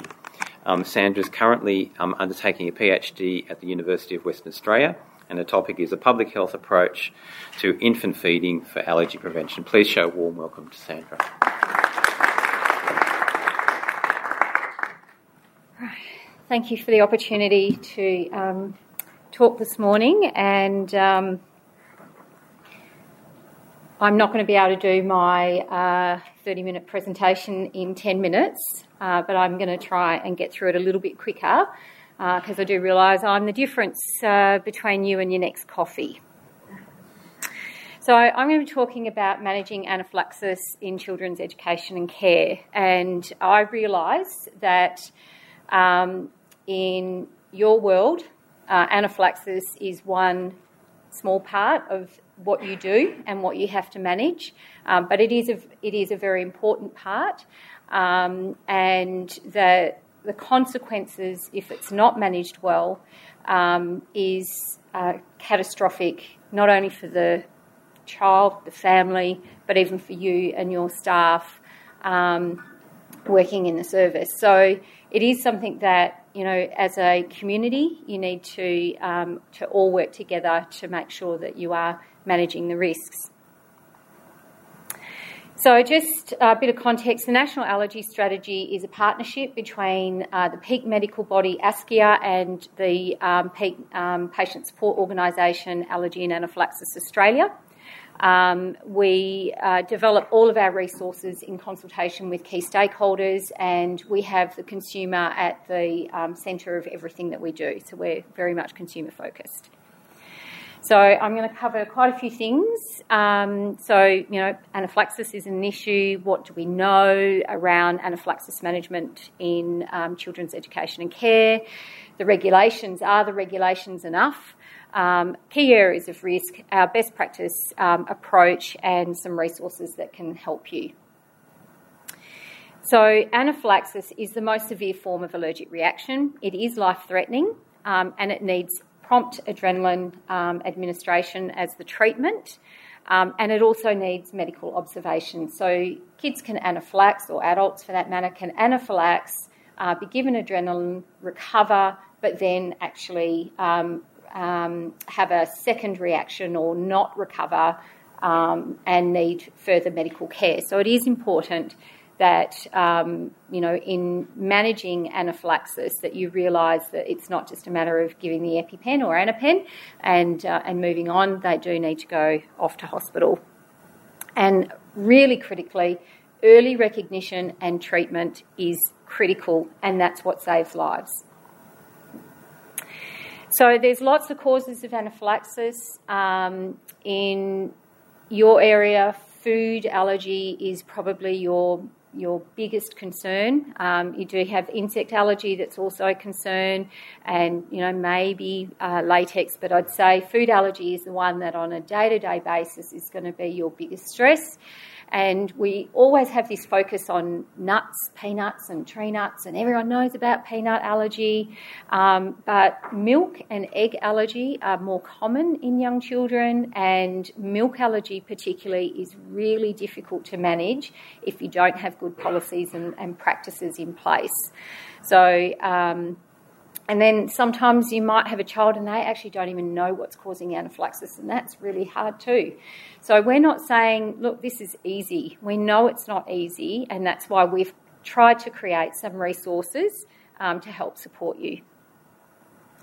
Um, it's common as well. One in 10 babies has a confirmed food allergy in Australia, one of the highest rates in the world. So, um, as they get older, some babies will outgrow their allergies, but it's still around 1 to 12 and 25. We don't have great data. Um, preschoolers will have um, a food allergy. So, what do we know? So, we conducted, we've had a few surveys conducted in Australia in children's education and care services, uh, particularly long day care. Um, and then we recently did a what we called a baseline survey so that um, prior to implementing our um, or releasing our best practice guidelines to see what the state of play was. Um, so, what practices are in place at the moment. So, we know a few things now. We know that there's high levels of staff confidence but low levels of training. And that's really worrying because that's almost the worst thing because staff don't know what they don't know, but they're confident that they can manage an anaphylaxis.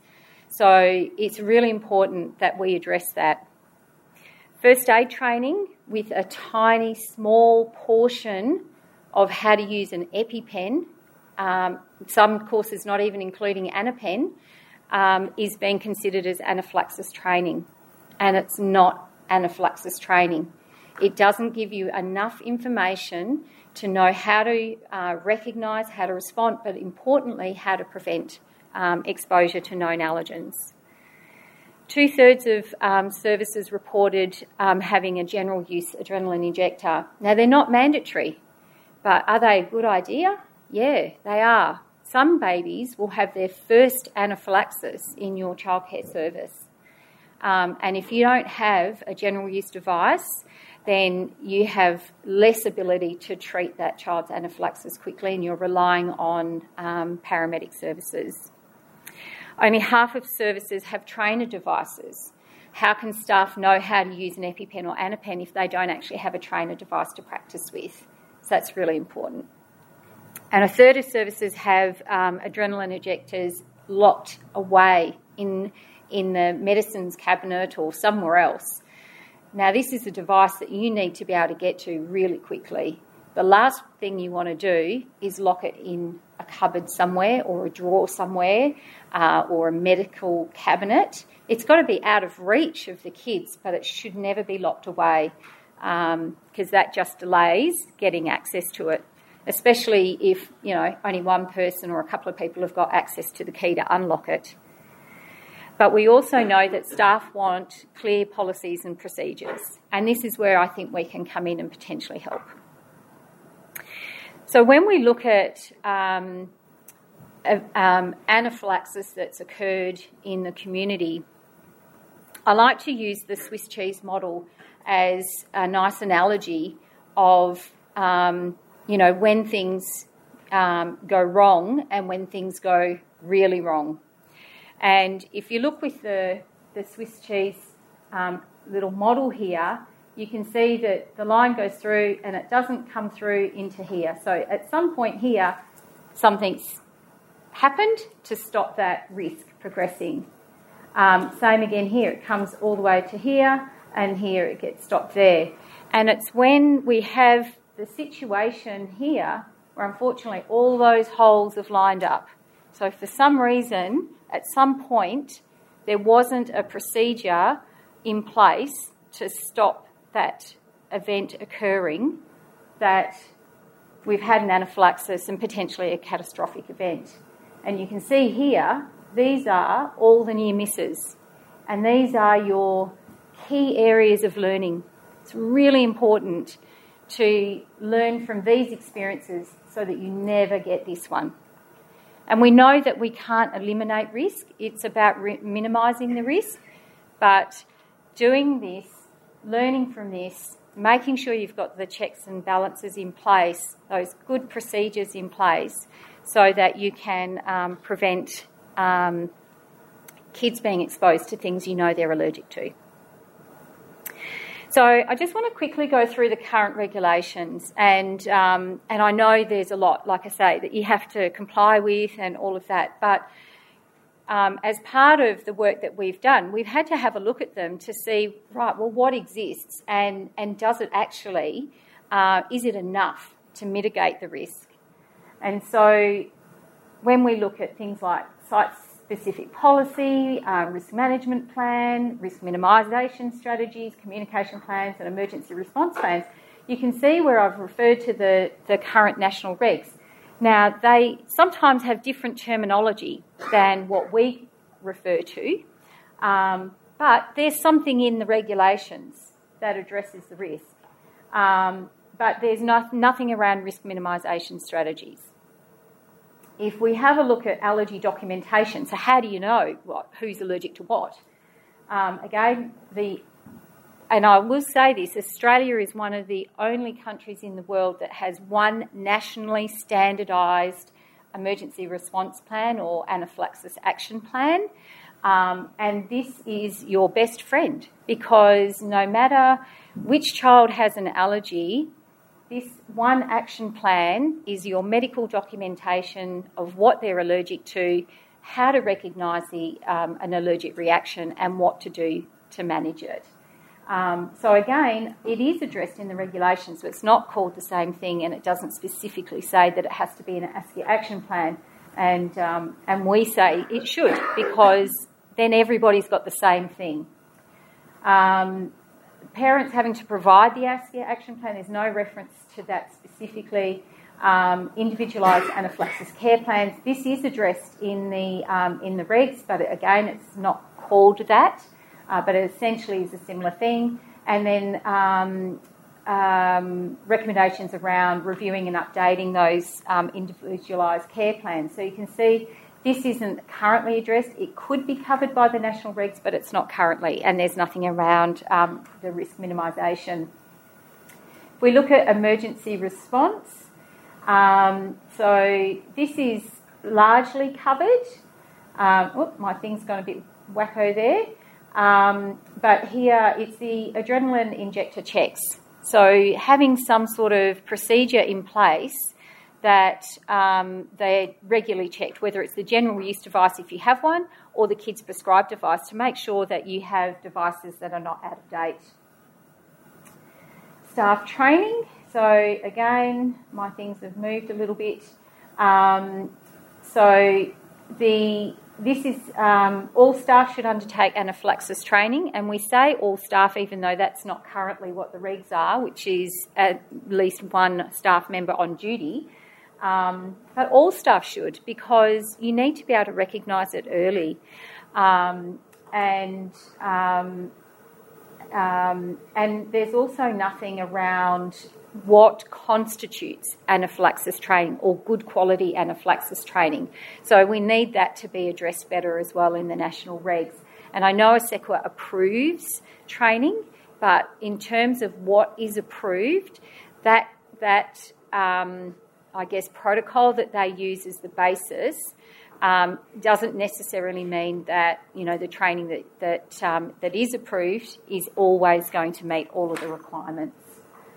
Um, refresher training. So um, it's important that you that staff are regularly, so at least twice a year, are uh, refresh. What are the signs and symptoms of um, allergic reactions and anaphylaxis, and how do I use um, the uh, adrenaline injectors? How do I position a baby or a young child um, if they're having anaphylaxis? Those sorts of things. Really important. Sorry. Um, staff record is covered, and um, food allergen management training. Um, it blows my mind that at the moment um, in children's education and care, there is no requirement for staff to undertake food allergen management training. But then I will say that in the community broadly, there is no legislation requiring anybody owning a food business to undertake food allergen management training. So, with the prevalence of food allergy that we have in Australia, that is a major gap across Australia, not just in children's education and care. Um, but it could be covered in the regs.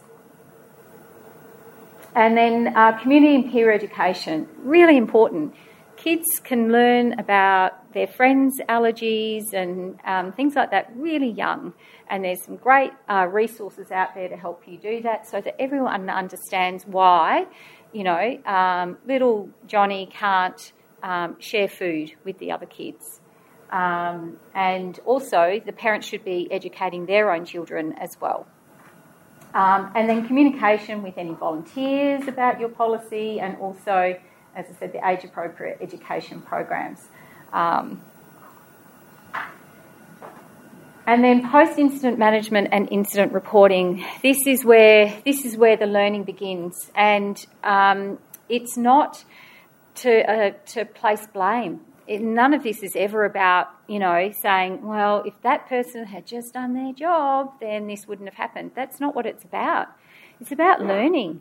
You know, things happen, accidents happen. Sometimes there's a gap in the in the policy or the procedure that wasn't, you know, um, thought about. And um, so having those conversations after a near miss or when an incident does occur is really important because that's when the learning happens and that's when you can make a change and then that's when you potentially save a life. So, again, it's not uh, directly covered, but it could be covered by the national regs. So, what are the key areas of risk? Um, so, no policies or procedures in place. That's number one. People need to know what they need to do and how they need to do it. And um, the even biggest risk, if you don't have this, is when things change, that's when things tend to always go wrong. If the cook is uh, or chef is sick and someone else is preparing the food and they don't know the kids and they don't know the food allergies and they don't know that there's special meals frozen in the freezer for little Johnny who's got a severe milk allergy um, if um, there's an incursion or an excursion. All of those things where something is different about the day, that's when something's most likely to go wrong. Um, so it's really important that you not only have your policies and procedures in place, but that you also make sure that someone new coming in to fill a role, or it might be an educator stepping into a different role, um, that they know what they, what they need to be um, mindful of and they understand the systems and, um, and they can make sure that there's checks in place to make sure the right food's being given or that a, a child with insect allergies not, not running around outside with no shoes on or those sorts of things. So, um, if children at risk are not identified, that's a problem because, of course, then there's n- no risk minimisation. Uh, you don't have a, a, anaphylaxis healthcare plan that's gone through, right, well, where are the risks for this child for these particular allergies that they have that we need to manage? So that's really um, a major area of risk. Um, if the risk minimisation strategies are not um, appropriate or they're not communicated. So it's no point saying, right, okay, we've got this, um, you know, anaphylaxis care plan, this is what we're going to do, but nobody knows what, what those risk minimisation strategies are that need to be put in place.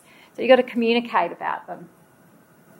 Um, if there's no emergency response plan, if nobody knows what to do in an emergency, um, as I said, anaphylaxis requires um, uh, early recognition and treatment. So everyone needs to know what's their role. If, if someone has an anaphylaxis and you don't get a warning, when it's going to happen. If someone has an anaphylaxis, okay, who's going to do what? Who's going to stay with the child? Who's going to get the uh, adrenaline injector? Who's going to ring the ambulance? Who's going to ring the parents after we've rung the ambulance? All of those things have to be worked through, and you need to practice that like you would practice a fire drill. Um, if there's inadequate staff training, again, staff don't recognise that it's anaphylaxis um, don't know how to use the adrenaline injector, might inject themselves, and then the child doesn't get um, the adrenaline. You know, all of these things, and all of these little things that can go wrong, that's where you've got to think okay, is that little Swiss cheese model now starting to line up? Because we've got our chef is off sick, so now we've got that's risk number one. Our staff aren't all trained, so there's risk number two. Um, you know, no, the cabinet um, where we get the EpiPen or the Anapen from is locked. There's risk number three, so now we've got a delay. So you've got to look, are all these things now starting to line up? Um, so that I've just talked about the adrenaline injectors not being stored appropriately. So um, as I said, I know that you do need to lock medications away but not adrenaline injectors. They're exempt from having to be under lock and key, so they should be out of reach of children, but they should be easily accessible to staff. And staff need to know where they are. Um, lack of communication, education, uh, which I think I've covered a few examples of that already, and um, lack of incident reporting and following up. That's, as I said, that's where the learning uh, really happens. So um, we've developed these best practice guidelines. There is a bookmark at the um, on the table near the entry there, um, which has the web link to a website, and I'm just going to show you a few resources. Um, I just wanted to put this up so that you could see that these guidelines have been developed with very broad consultation, with um, uh, ACECQA involved. We've um, conducted surveys of parents and people working in children's education and care to get information, um, and then we've drafted and circulated drafts. And so they're, they're um, a team effort um, from the sector to um, come up with what um, is considered to be the best practice guidelines, and they were launched late last year. So this is the website. This is what this is where the good stuff comes in. So this is um, an allergy aware website. It's um, for schools and for childcare. So there's a, a childcare dedica- dedicated section and a school dedicated section. And you can access the best practice guidelines from there, a checklist, risk minimi- minimisation strategies, and of course, what you do in your service is going to be different to what you do in your service because you might be managing different allergies. Um, you might have a different number of kids. Um, you know, there's all sorts of differences between different services. So you've got to look at your individual situation um, to determine what's appropriate. Um, we have sample policies there, um, sampled letters to the community, um, a template for an individualised um, anaphylaxis care plan for each child that's at risk. Um, we've created an anaphylaxis risk management plan for you to actually go through, okay, each different thing that you need to consider in your service and what you might need to do to um, mitigate that risk. Um, a template for incident reporting, a template for documenting um, kids' food allergies, and then there's a whole range of um, training resources that are free of charge. They are online, they're not face to face, which sometimes is preferred, but they're free and they take no longer than an hour to do. And the refresher training is only um, 10 to 15 minutes. Um, in the so uh, there's some ASCIA resources, some Allergy and Anaphylaxis Australia resources, and they really are a great resource because they do have a one three hundred number, and you can ring and talk to them, and they will help you. Um, and then we also have sections for parents and health professionals, and um, and even for the kids themselves. Obviously, not really young ones um, where they can access information themselves. So it's designed to be a resource hub. So anything that you need to be able to help you manage anaphylaxis in children's education and care, you can access from this one resource hub. Um, it will link out to other um, other sites like ASCIA and Allergy and Anaphylaxis Australia. Um, and also to our um, food allergen management training. So we also have um, free online food allergen management training specifically for childcare. So they're the other sections. So you can see, and I think we're taking questions later. So thank you. Please welcome Cassandra Tinning. A social worker has been working with Canberra Health Services at CARHU on and off since 2000. In the off periods, Cassandra's worked in the United Kingdom as a child protection worker and, in, adoption, in adoption services. Um, Cassandra's passion for collaborative and therapeutic work with children and families, and as a clinical subject matter expert for the ACT, Cassandra is part of the national working group to respond to the Royal Commission into institutionalised child sexual abuse regarding Volume 10 of the recommendations which relates to children and young people with harmful sexual behaviour. Please join me in welcoming Cassandra. Thanks so much, Sean. Thanks so much, everyone. Folks, if you can't hear me, if I'm not being clear enough, could you just give me a little wave? Um, sometimes I get uh, quiet and whisper into my beard. So if you can't hear me, just let me know. And I'd like to start by acknowledging that we're meeting on the lands of the Ngunnawal and the Ngambri people here in Canberra. Um, I'd also like to acknowledge that this place has been known for a long time as a meeting place. It's a place where people, Indigenous people, have come together to be able to talk about important business, make sense of their community and their life, and care for each other from a community perspective. And I hope that maybe today we might be able to bring some of that that's deeply seeped into the, uh, the land, the culture, the water here uh, into our work. And I'd like to acknowledge and welcome any Torres Strait Islander or Aboriginal people who are here today. I'd also like to acknowledge that uh, what I'm about to speak about uh, can actually bring up some big emotions for folks. Um, so it is really important to acknowledge that I work in the space of child abuse and child protection. I talk about children and sexual behaviour all the time, and so I'm comfortable with it and have an awareness and understanding of what feels comfortable and okay for me. But I might have a, quite a different um, experience and feel for this topic than you have, and that's perfectly okay. If you find that issues are coming up for you, worrying thoughts or uncomfortable feelings, please feel free to um, get up and move your body. You're welcome to get engage some proprioceptive um, uh, muscles, and you're welcome to walk around or go get a, a drink. take an opportunity to do some self care practices. So, using your senses, thinking about what you can see, what you can taste, what you can smell, what you can hear, or being able to concentrate on feeling your feet on the floor, your bum on your seat, and know that you're here and safe at this point in time in this room.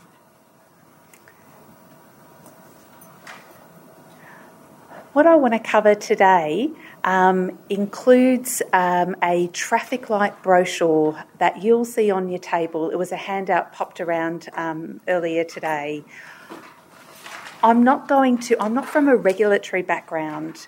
Um, what I want to do is give you some information to understand how you might be able to um, inform your knowledge of regulation um, and um, uh, safety practices and principles in relation to children and sexual behaviour. What I want to cover first is um, a bit of about te- uh, the terminology I'm going to use today, but I also just want to land us in Canberra and our surrounding area just right now. So, you folks might have seen uh, that the census came out recently, and what the census described is our area of Canberra is now one of the most culturally and religiously diverse communities in Australia. That means that the children and families that you work with are going to be um, from a really diverse background. They're going to have a range of different uh, values and understandings about children, about raising children, the role of educators, and the role of um, how our community is supported by regulation and practice. And it also means that the staff, the educators that you employ and work with, are also going to come from a more diverse representation than we've ever experienced before. So, the reason why it's really important for you to think about that is that, and exactly at this time, is that in the last decade there was a significant piece of work conducted through the Royal Commission into Institutionalised Child Sexual Abuse that recognised that the Australian community has a, an extremely diverse range of understanding about children and sexual behaviour and that um, our institutions and structures that we all presumed would keep children safe and protect children have actually not been doing a good enough job over time. So, the point of the Royal Commission is to start pulling together this kind of like amorphous, like hard to put your finger on it, kind of mercurial, big piece of institution, which is our education system, right from early childhood through into formalised education systems. Trying to bring into practice some guidance and principles about how we respond to children and sexual behaviour. And it's not there yet. So I'm still part of a working group um, that's trying to bring together some guidance, particularly around sexualised behaviours or sexually harmful behaviours. Let me flick over to my technolo- uh, terminology bit. And at the moment, the language that we're using is harmful sexual behaviour. We're using that terminology to try and capture the spectrum of children's sexual behaviour. Um, when it's moved from normal sexual behaviour into concerning and problematic sexual behaviour.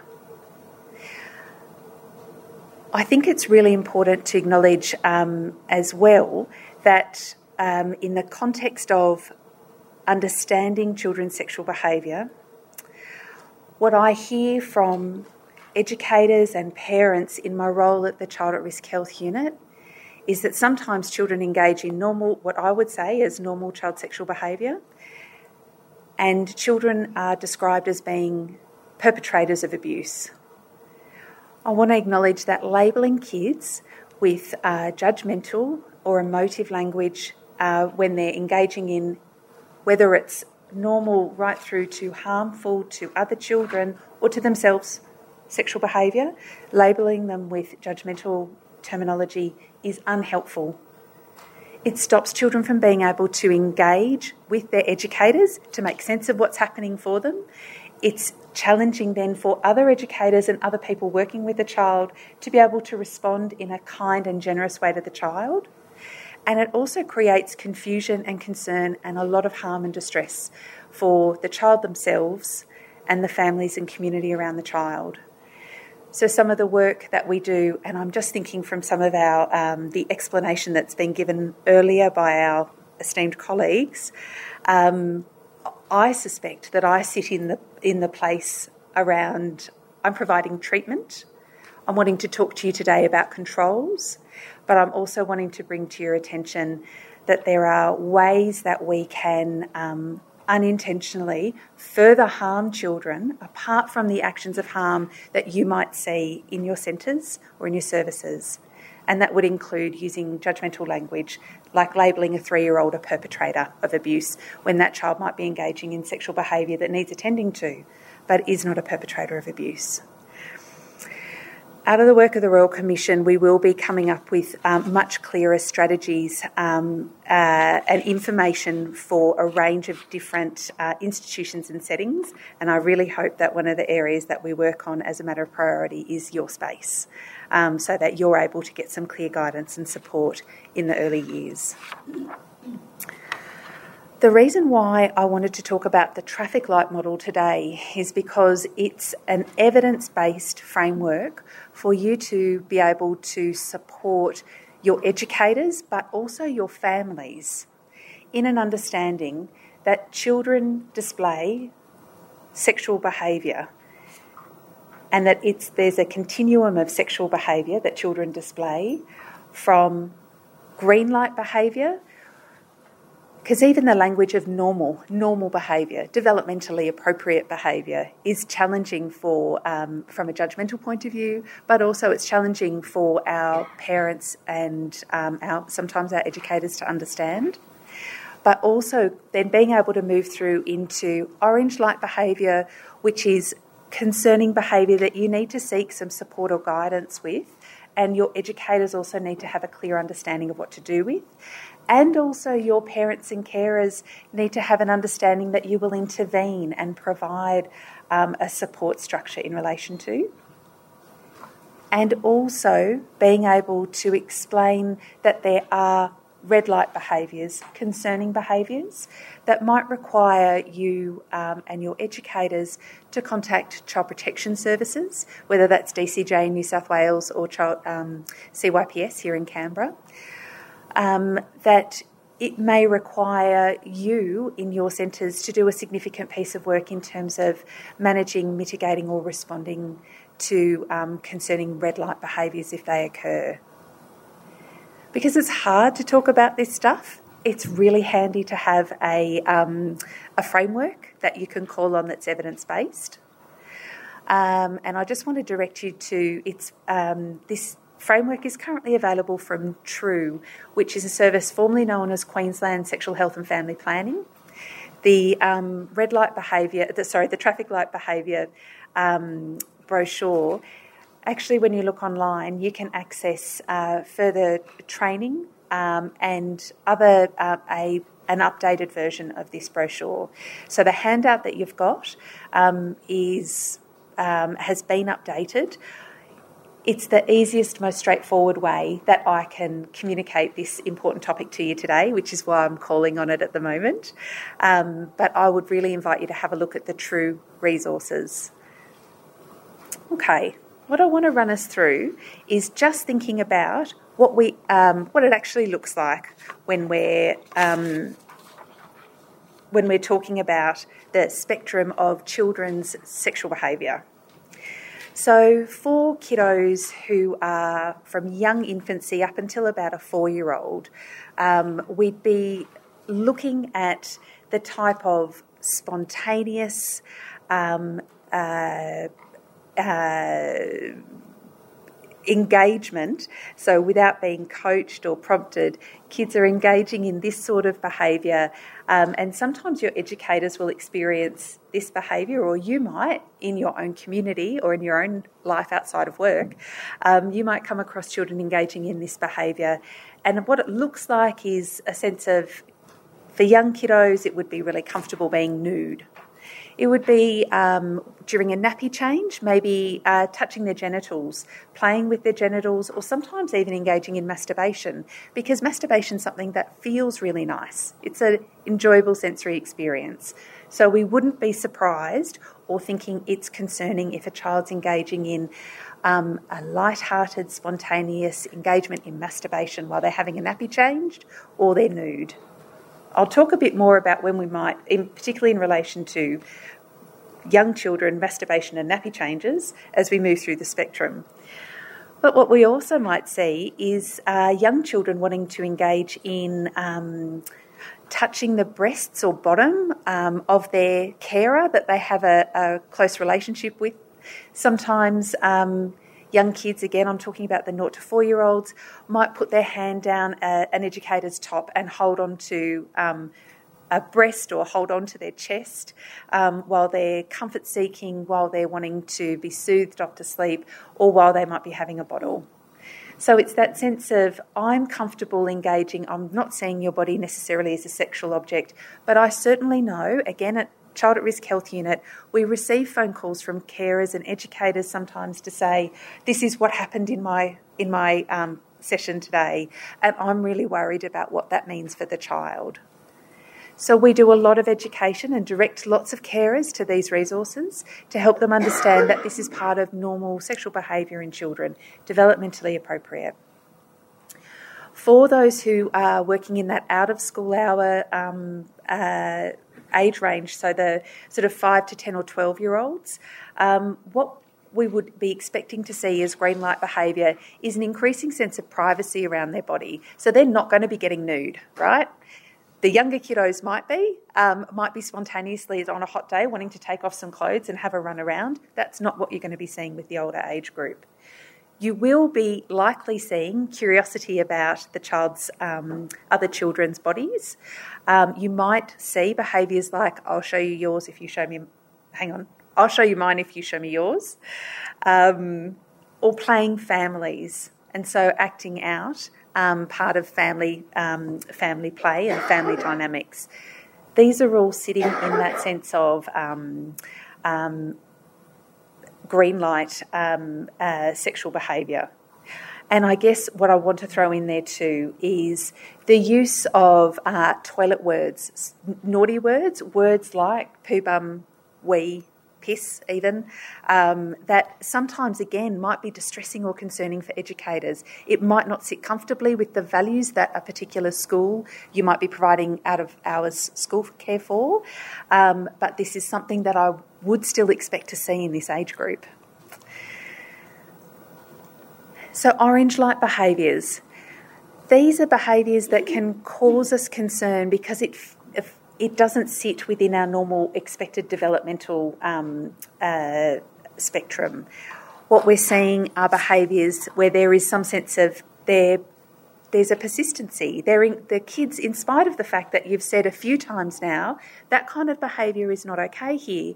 This behaviour continues to happen, and maybe it has moved beyond what feels like understandable curiosity into persistently following another child into the toilet persistently wanting to engage in um, uh, saying naughty words, swear words, and getting into um, uh, flirtatious for the slightly older age group, flirtatious behaviour that feels inappropriate for that age group. Um, for our for our littlies, the type of behaviour we see is engagement in masturbation that is more persistent. So a young child whose nappy is being changed may, on occasions, masturbate or touch their genitals or just generally be enjoying them, themselves. What I'm describing here in the yellow light are kids who are repeatedly and regularly um, seeking to masturbate. Including taking off nappies, running away from nappy changes um, to remove their own nappies and masturbate. So you can see there's that increasing concern that doesn't quite make sense. An educator may be starting to engage in distraction techniques, but they're not necessarily wor- working. And there's a sense of rising concern. This doesn't feel quite right, and I'm feeling like as an educator I need to be more involved. The red light behaviours that I want to outline here, again, I just want to acknowledge um, sometimes people say, why don't you just kind of skip along? We've kind of got the picture by now. You've painted a lovely picture quite clearly. Um, I just want to be really clear. There are times when red light behaviours occur in Canberra, in our childcare centres and out of school hour centres. And it's uncomfortable and really concerning. Um, and what I'm going to speak to in just a moment is what do you do when that happens? But I just want to be really clear. Some examples that we've had over like the last six months at CARHU include um, a, a, child who was compulsively masturbating, a young child, a two-year-old, to the point of um, injury to herself. So there was um, that was something we were really concerned about. The educators were really concerned about, and we really struggled lots of our um, first thoughts around distractions didn't seem didn't make a jot of difference. Um, also, acting out um, repeatedly, uh, uh, coming in every morning and finding the dolls, removing their clothes, and um, simulating sexual acts. So, this is um, a, an action that indicates this child has seen something, then they're acting it out to try and make sense of it. And in spite of the fact that the educators were doing great jobs, some of the risk management strategies we were thinking of is do we remove the dolls? How do we manage this? Um, in, no matter what, this child managed to find some dolls and managed to remove the clothes and managed to engage in repeatedly uh, um, demonstrating these behaviours. For our older kids, I wanted to acknowledge that sometimes we can move into technologically uh, challenging areas like the use of mobile phones and filming their genitals or sharing images.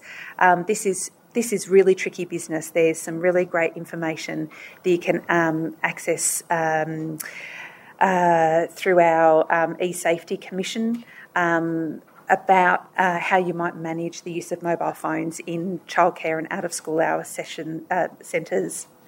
Um, and again, what you might observe for that older age group are children who are persistently targeting younger kids, smaller kids, developmentally less mature kids um, to engage in sexual play and behaviour. And those other and those kids are expressing distress about this. So, hearing that, the very first thing I wanted to attend to is like, what do you do? If you left here this afternoon, arrived at a centre, and observed this behaviour happening, I just want to briefly let you know what do you do in this moment. And the very first thing, unfortunately, is that terrible advice of try and stay calm. And if you feel like you can't stay, ha- stay calm, please grab another grown up who might be able to either help you or actually go in place instead of you. And the key things you want to do here are be able to externalise the behaviours. So, really clearly and calmly um, say, that sort of behaviour is not behaviour that's acceptable here. So, that's not going along with our centre rules. Um, I'd like you to pull up your pants, please, and I'd like you to come over to the jigsaw puzzle section, please.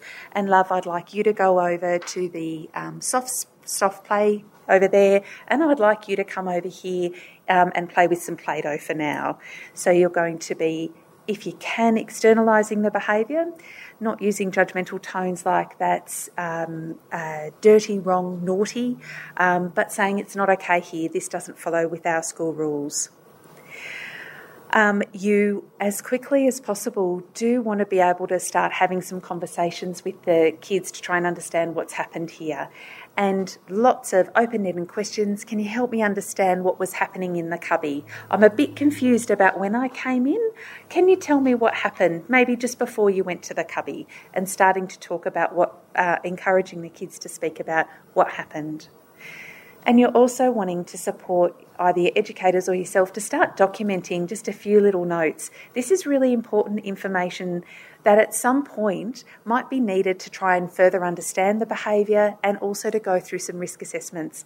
Again, this place of there is no blame here, we're wanting to understand and we're wanting to put some um, uh, risk mitigation strategies in as soon as possible. We need to think through this really clearly.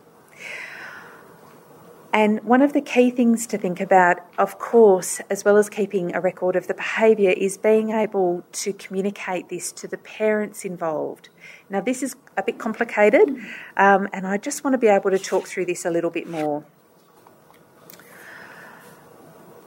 You might have, if we use some of the language that um, that Rhonda, for instance, spoke about, some um, controls that would have would be in place are actually having some structured. Um, uh, protective behaviours programs or a, a, a, child protection curriculum, something that you're calling on in that you're training your staff in relation to this.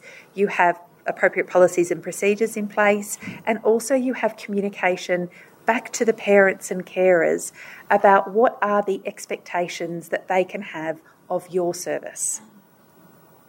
So it means that when you are walking into a complicated situation, like children in a cubby and everyone's nude and they're six years old, um, you and your educators have a framework to be able to, to call back on and make sense of. It means that when you do reach out to a parent, they receive a phone call from you, that you're able to say, as you know, we've got these particular rules in place that everyone needs to be wearing clothes when they're at after school hour um, um, centre, uh, and unfortunately today that wasn't the case.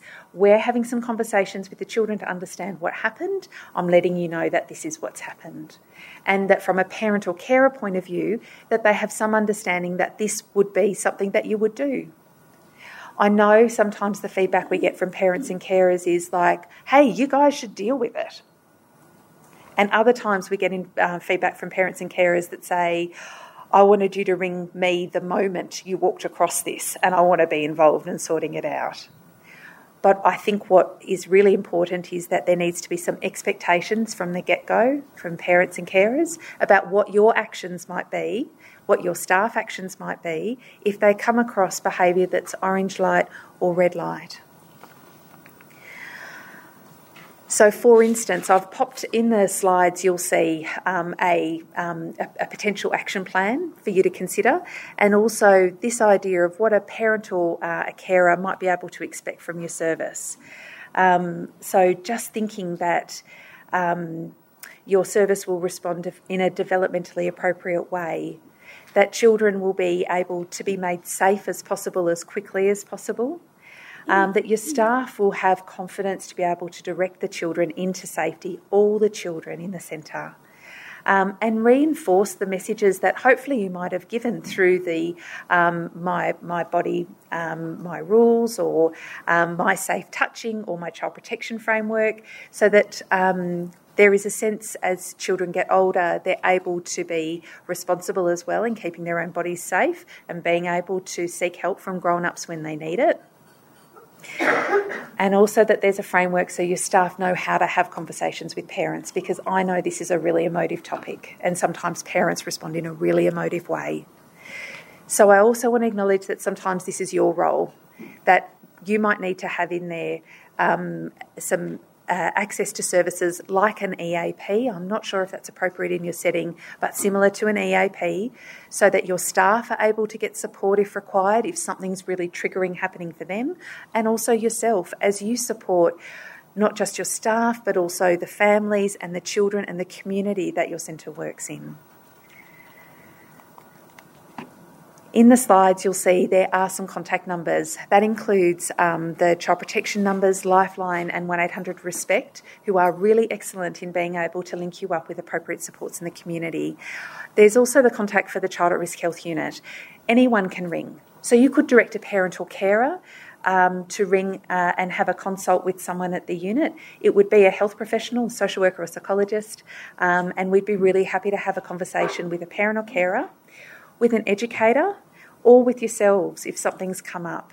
Um, and while we're often directing you back to your senior support structures, um, I think one of the key things to say is we're happy just to receive that phone call to offer some emotional support because sometimes you just need to say, oh my goodness, blah just happened, I did blah, was that okay? And 99% of the time we're saying, spot on, you did just the right thing because you were able to follow your internal processes and, and structures and you've been able to support the children. And that's actually ultimately what we're wanting you to do. I hope that's helpful today, and I'm going to stop speaking so we can start doing the uh, panel discussion. Thank you, everyone.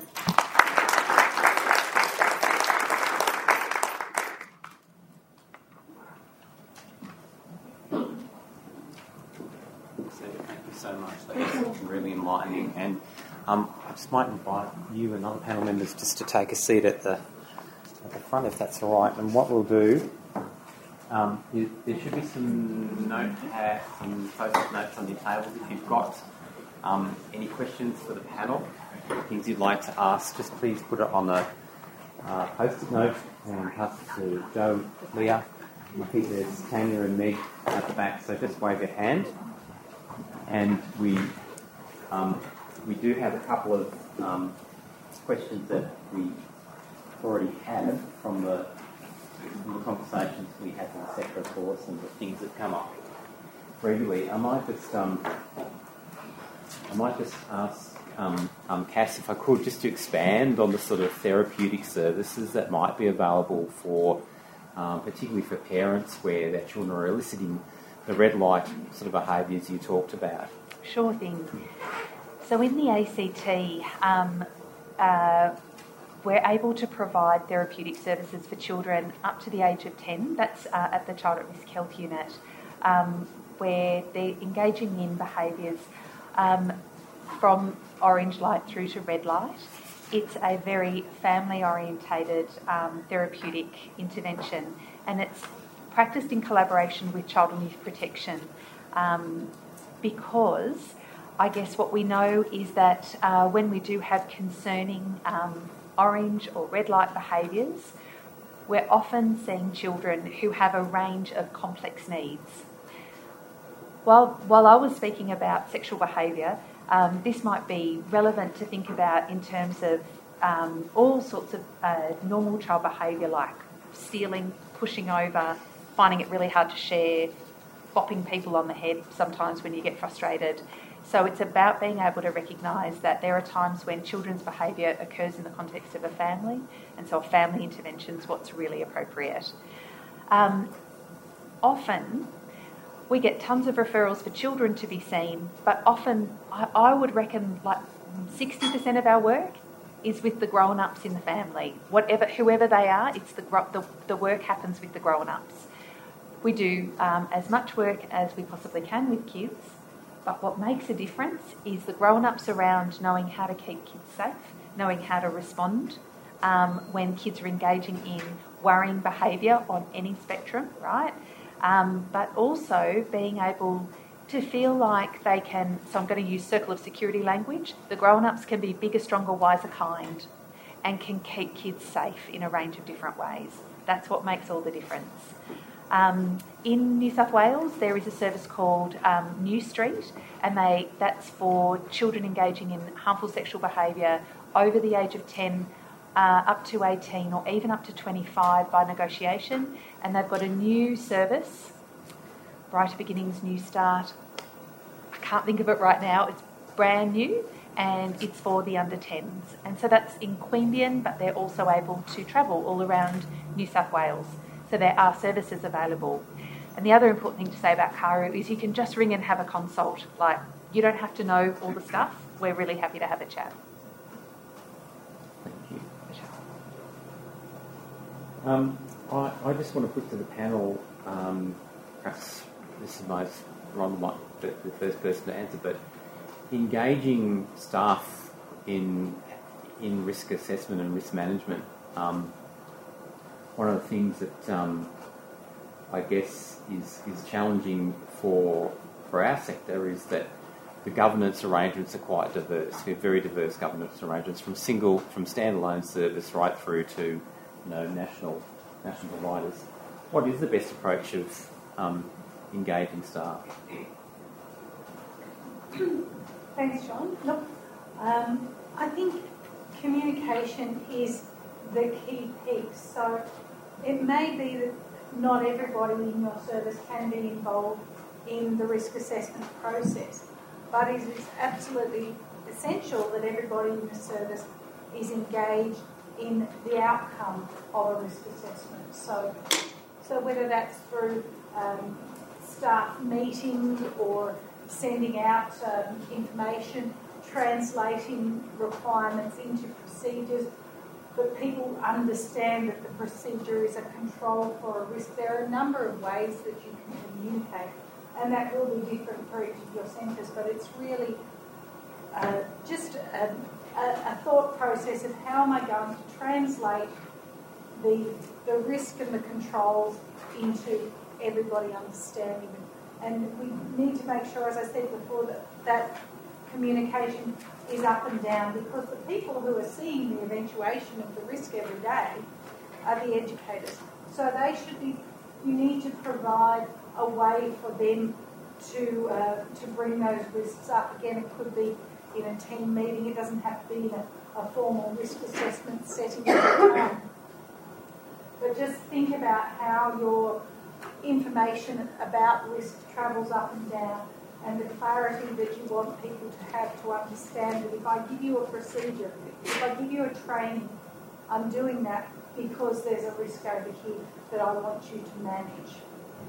Thank you. And I think there was a common piece between what you said in your presentation and, and, and Sandra's presentation around um, around anaphylaxis, and that is the you know the review of the incident, the understanding of the causality, is the beginning of the learning um, piece. Um, and I don't know, uh, Sandra, what, what's your experience of actually um, the sector engaging in that? And is that something you see as a usual practice, or is it something that requires some more um, education around, or you know, is there a cultural change that needs to happen there? Um, yeah. So I guess um, there is I mean, there's some legislative requirements. They're probably just not going quite far enough. And then there's, you know, the, the services being compliant with those requirements as well. And I guess that's what we're seeing in some of the research that we've done is that um, when it comes to anaphylaxis, you know, maybe up to 20% are not being compliant with some of the, the current regs. So that's quite high. Um, and, and that's self-reported. Um, and, you know, we probably have to factor in a little bit there that maybe the person who completed the survey didn't know everything that was going on in their service. But even that is an issue. Um, if, the, if, that's the person who's considered the best person to respond to a survey, doesn't know what's happening around anaphylaxis management, then there's a communication issue at the very least. Um, so, and I think like everything, there's there's um, variability.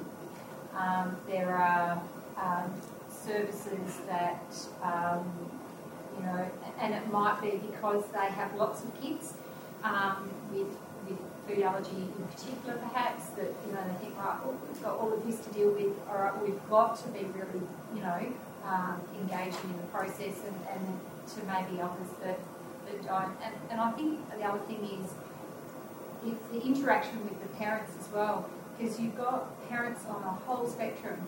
You've got the parents who are in your face all the time, almost, you know, over the top, and then you've got the parents who don't give you anything, despite being repeatedly asked for action plans and, you know, adrenaline injectors and all of that, and, you know, it's just an uphill battle all the time. So yeah, so um, Allergy and Anaphylaxis Australia has a national 1300 line, and we, we get a lot of calls from from parents, but also from um, children's education and care services as well.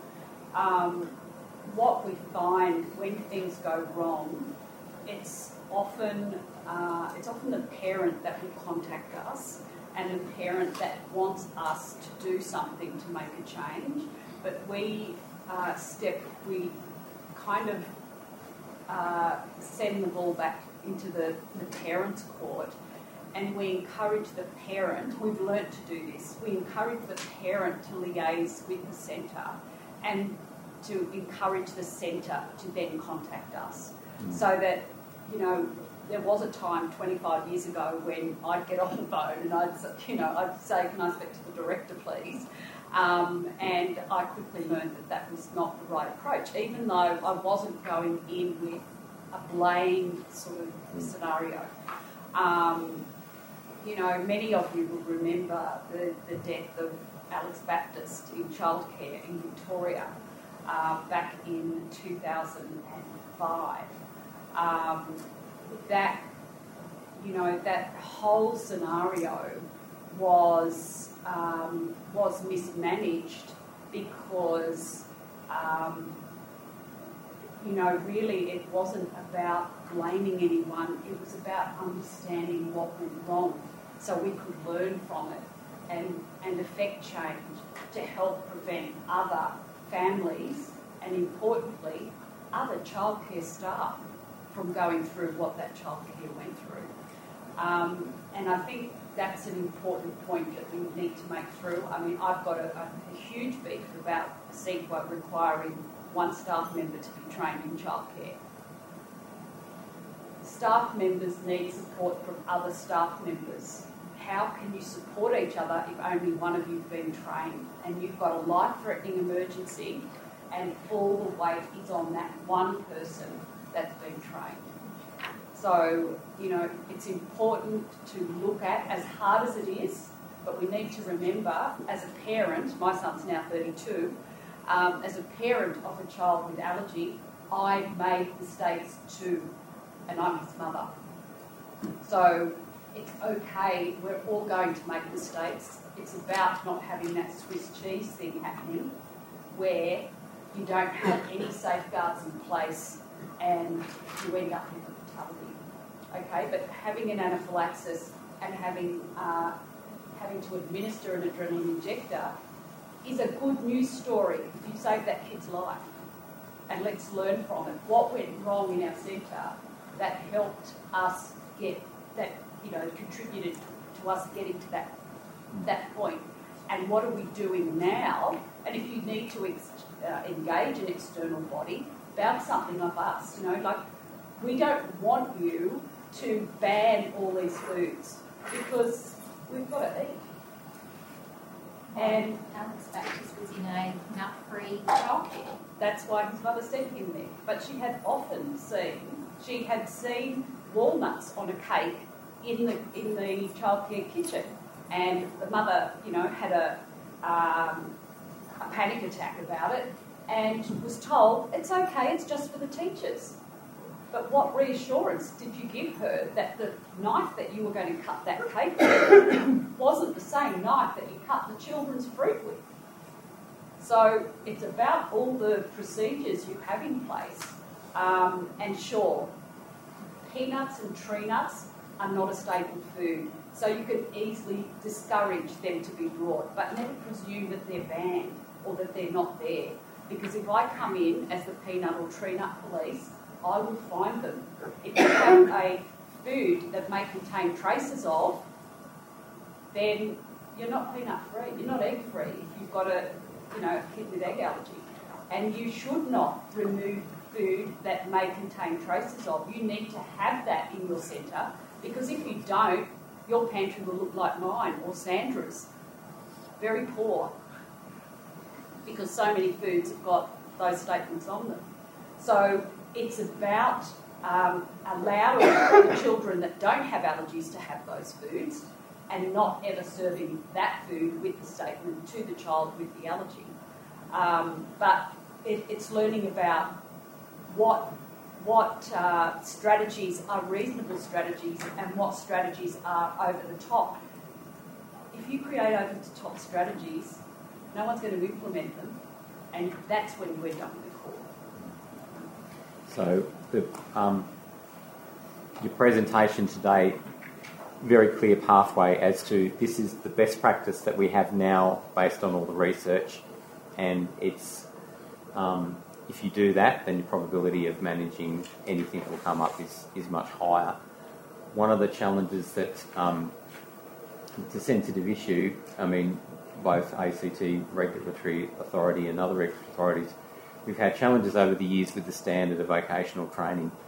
And I wonder if is there a view that you're battling around, well, if somebody's trained, then that's problem solved. Is that enough?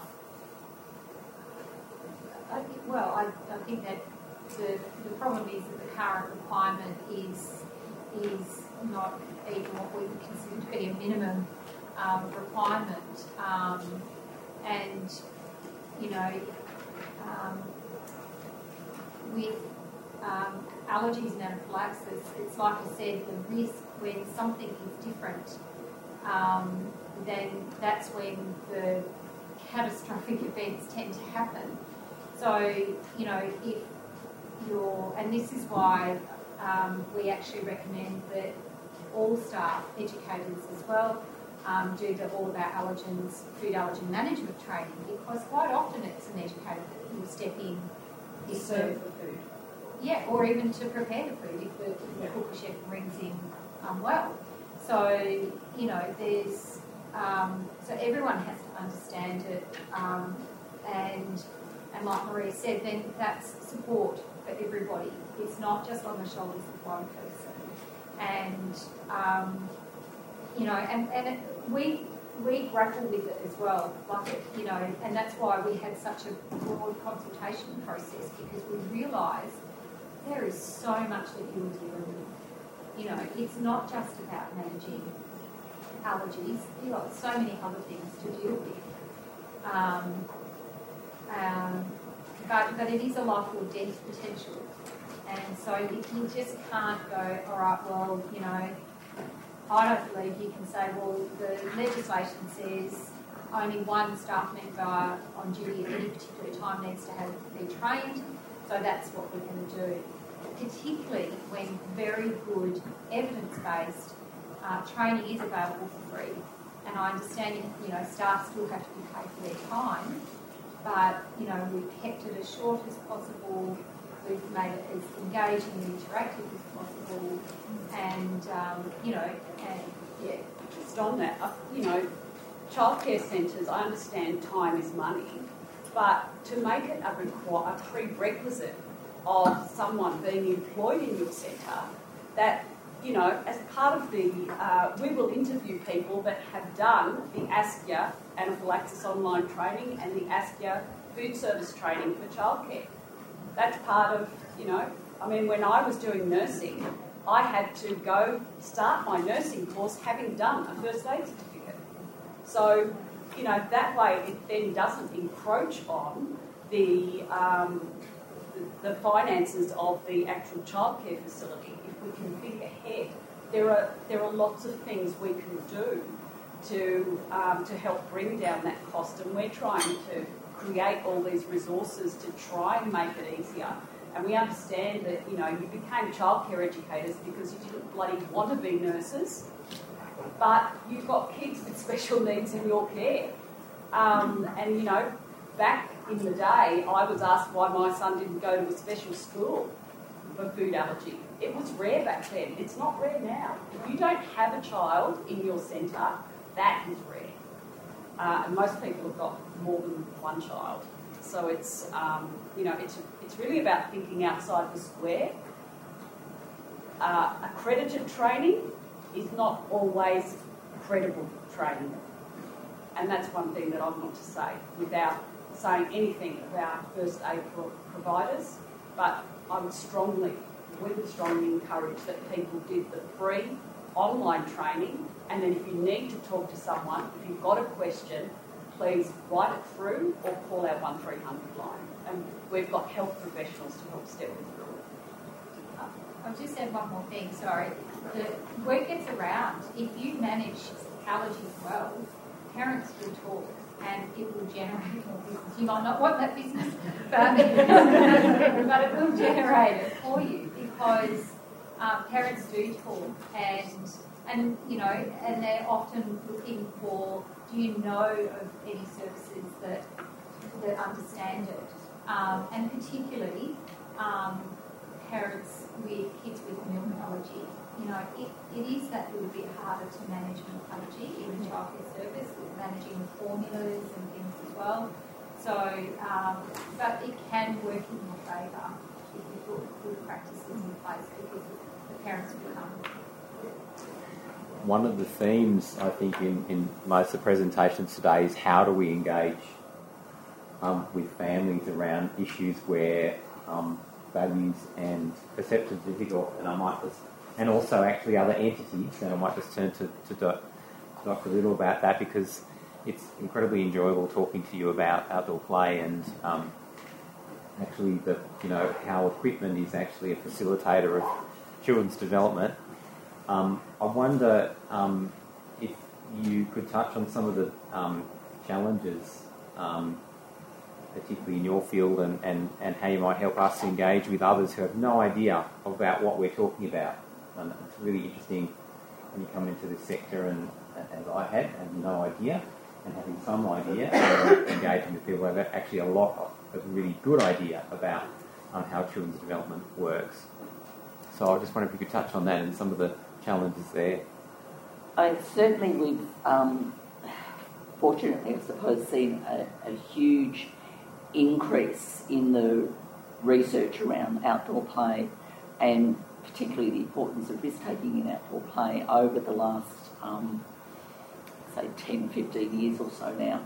Um, to, to, provide that evidence base of the importance of it.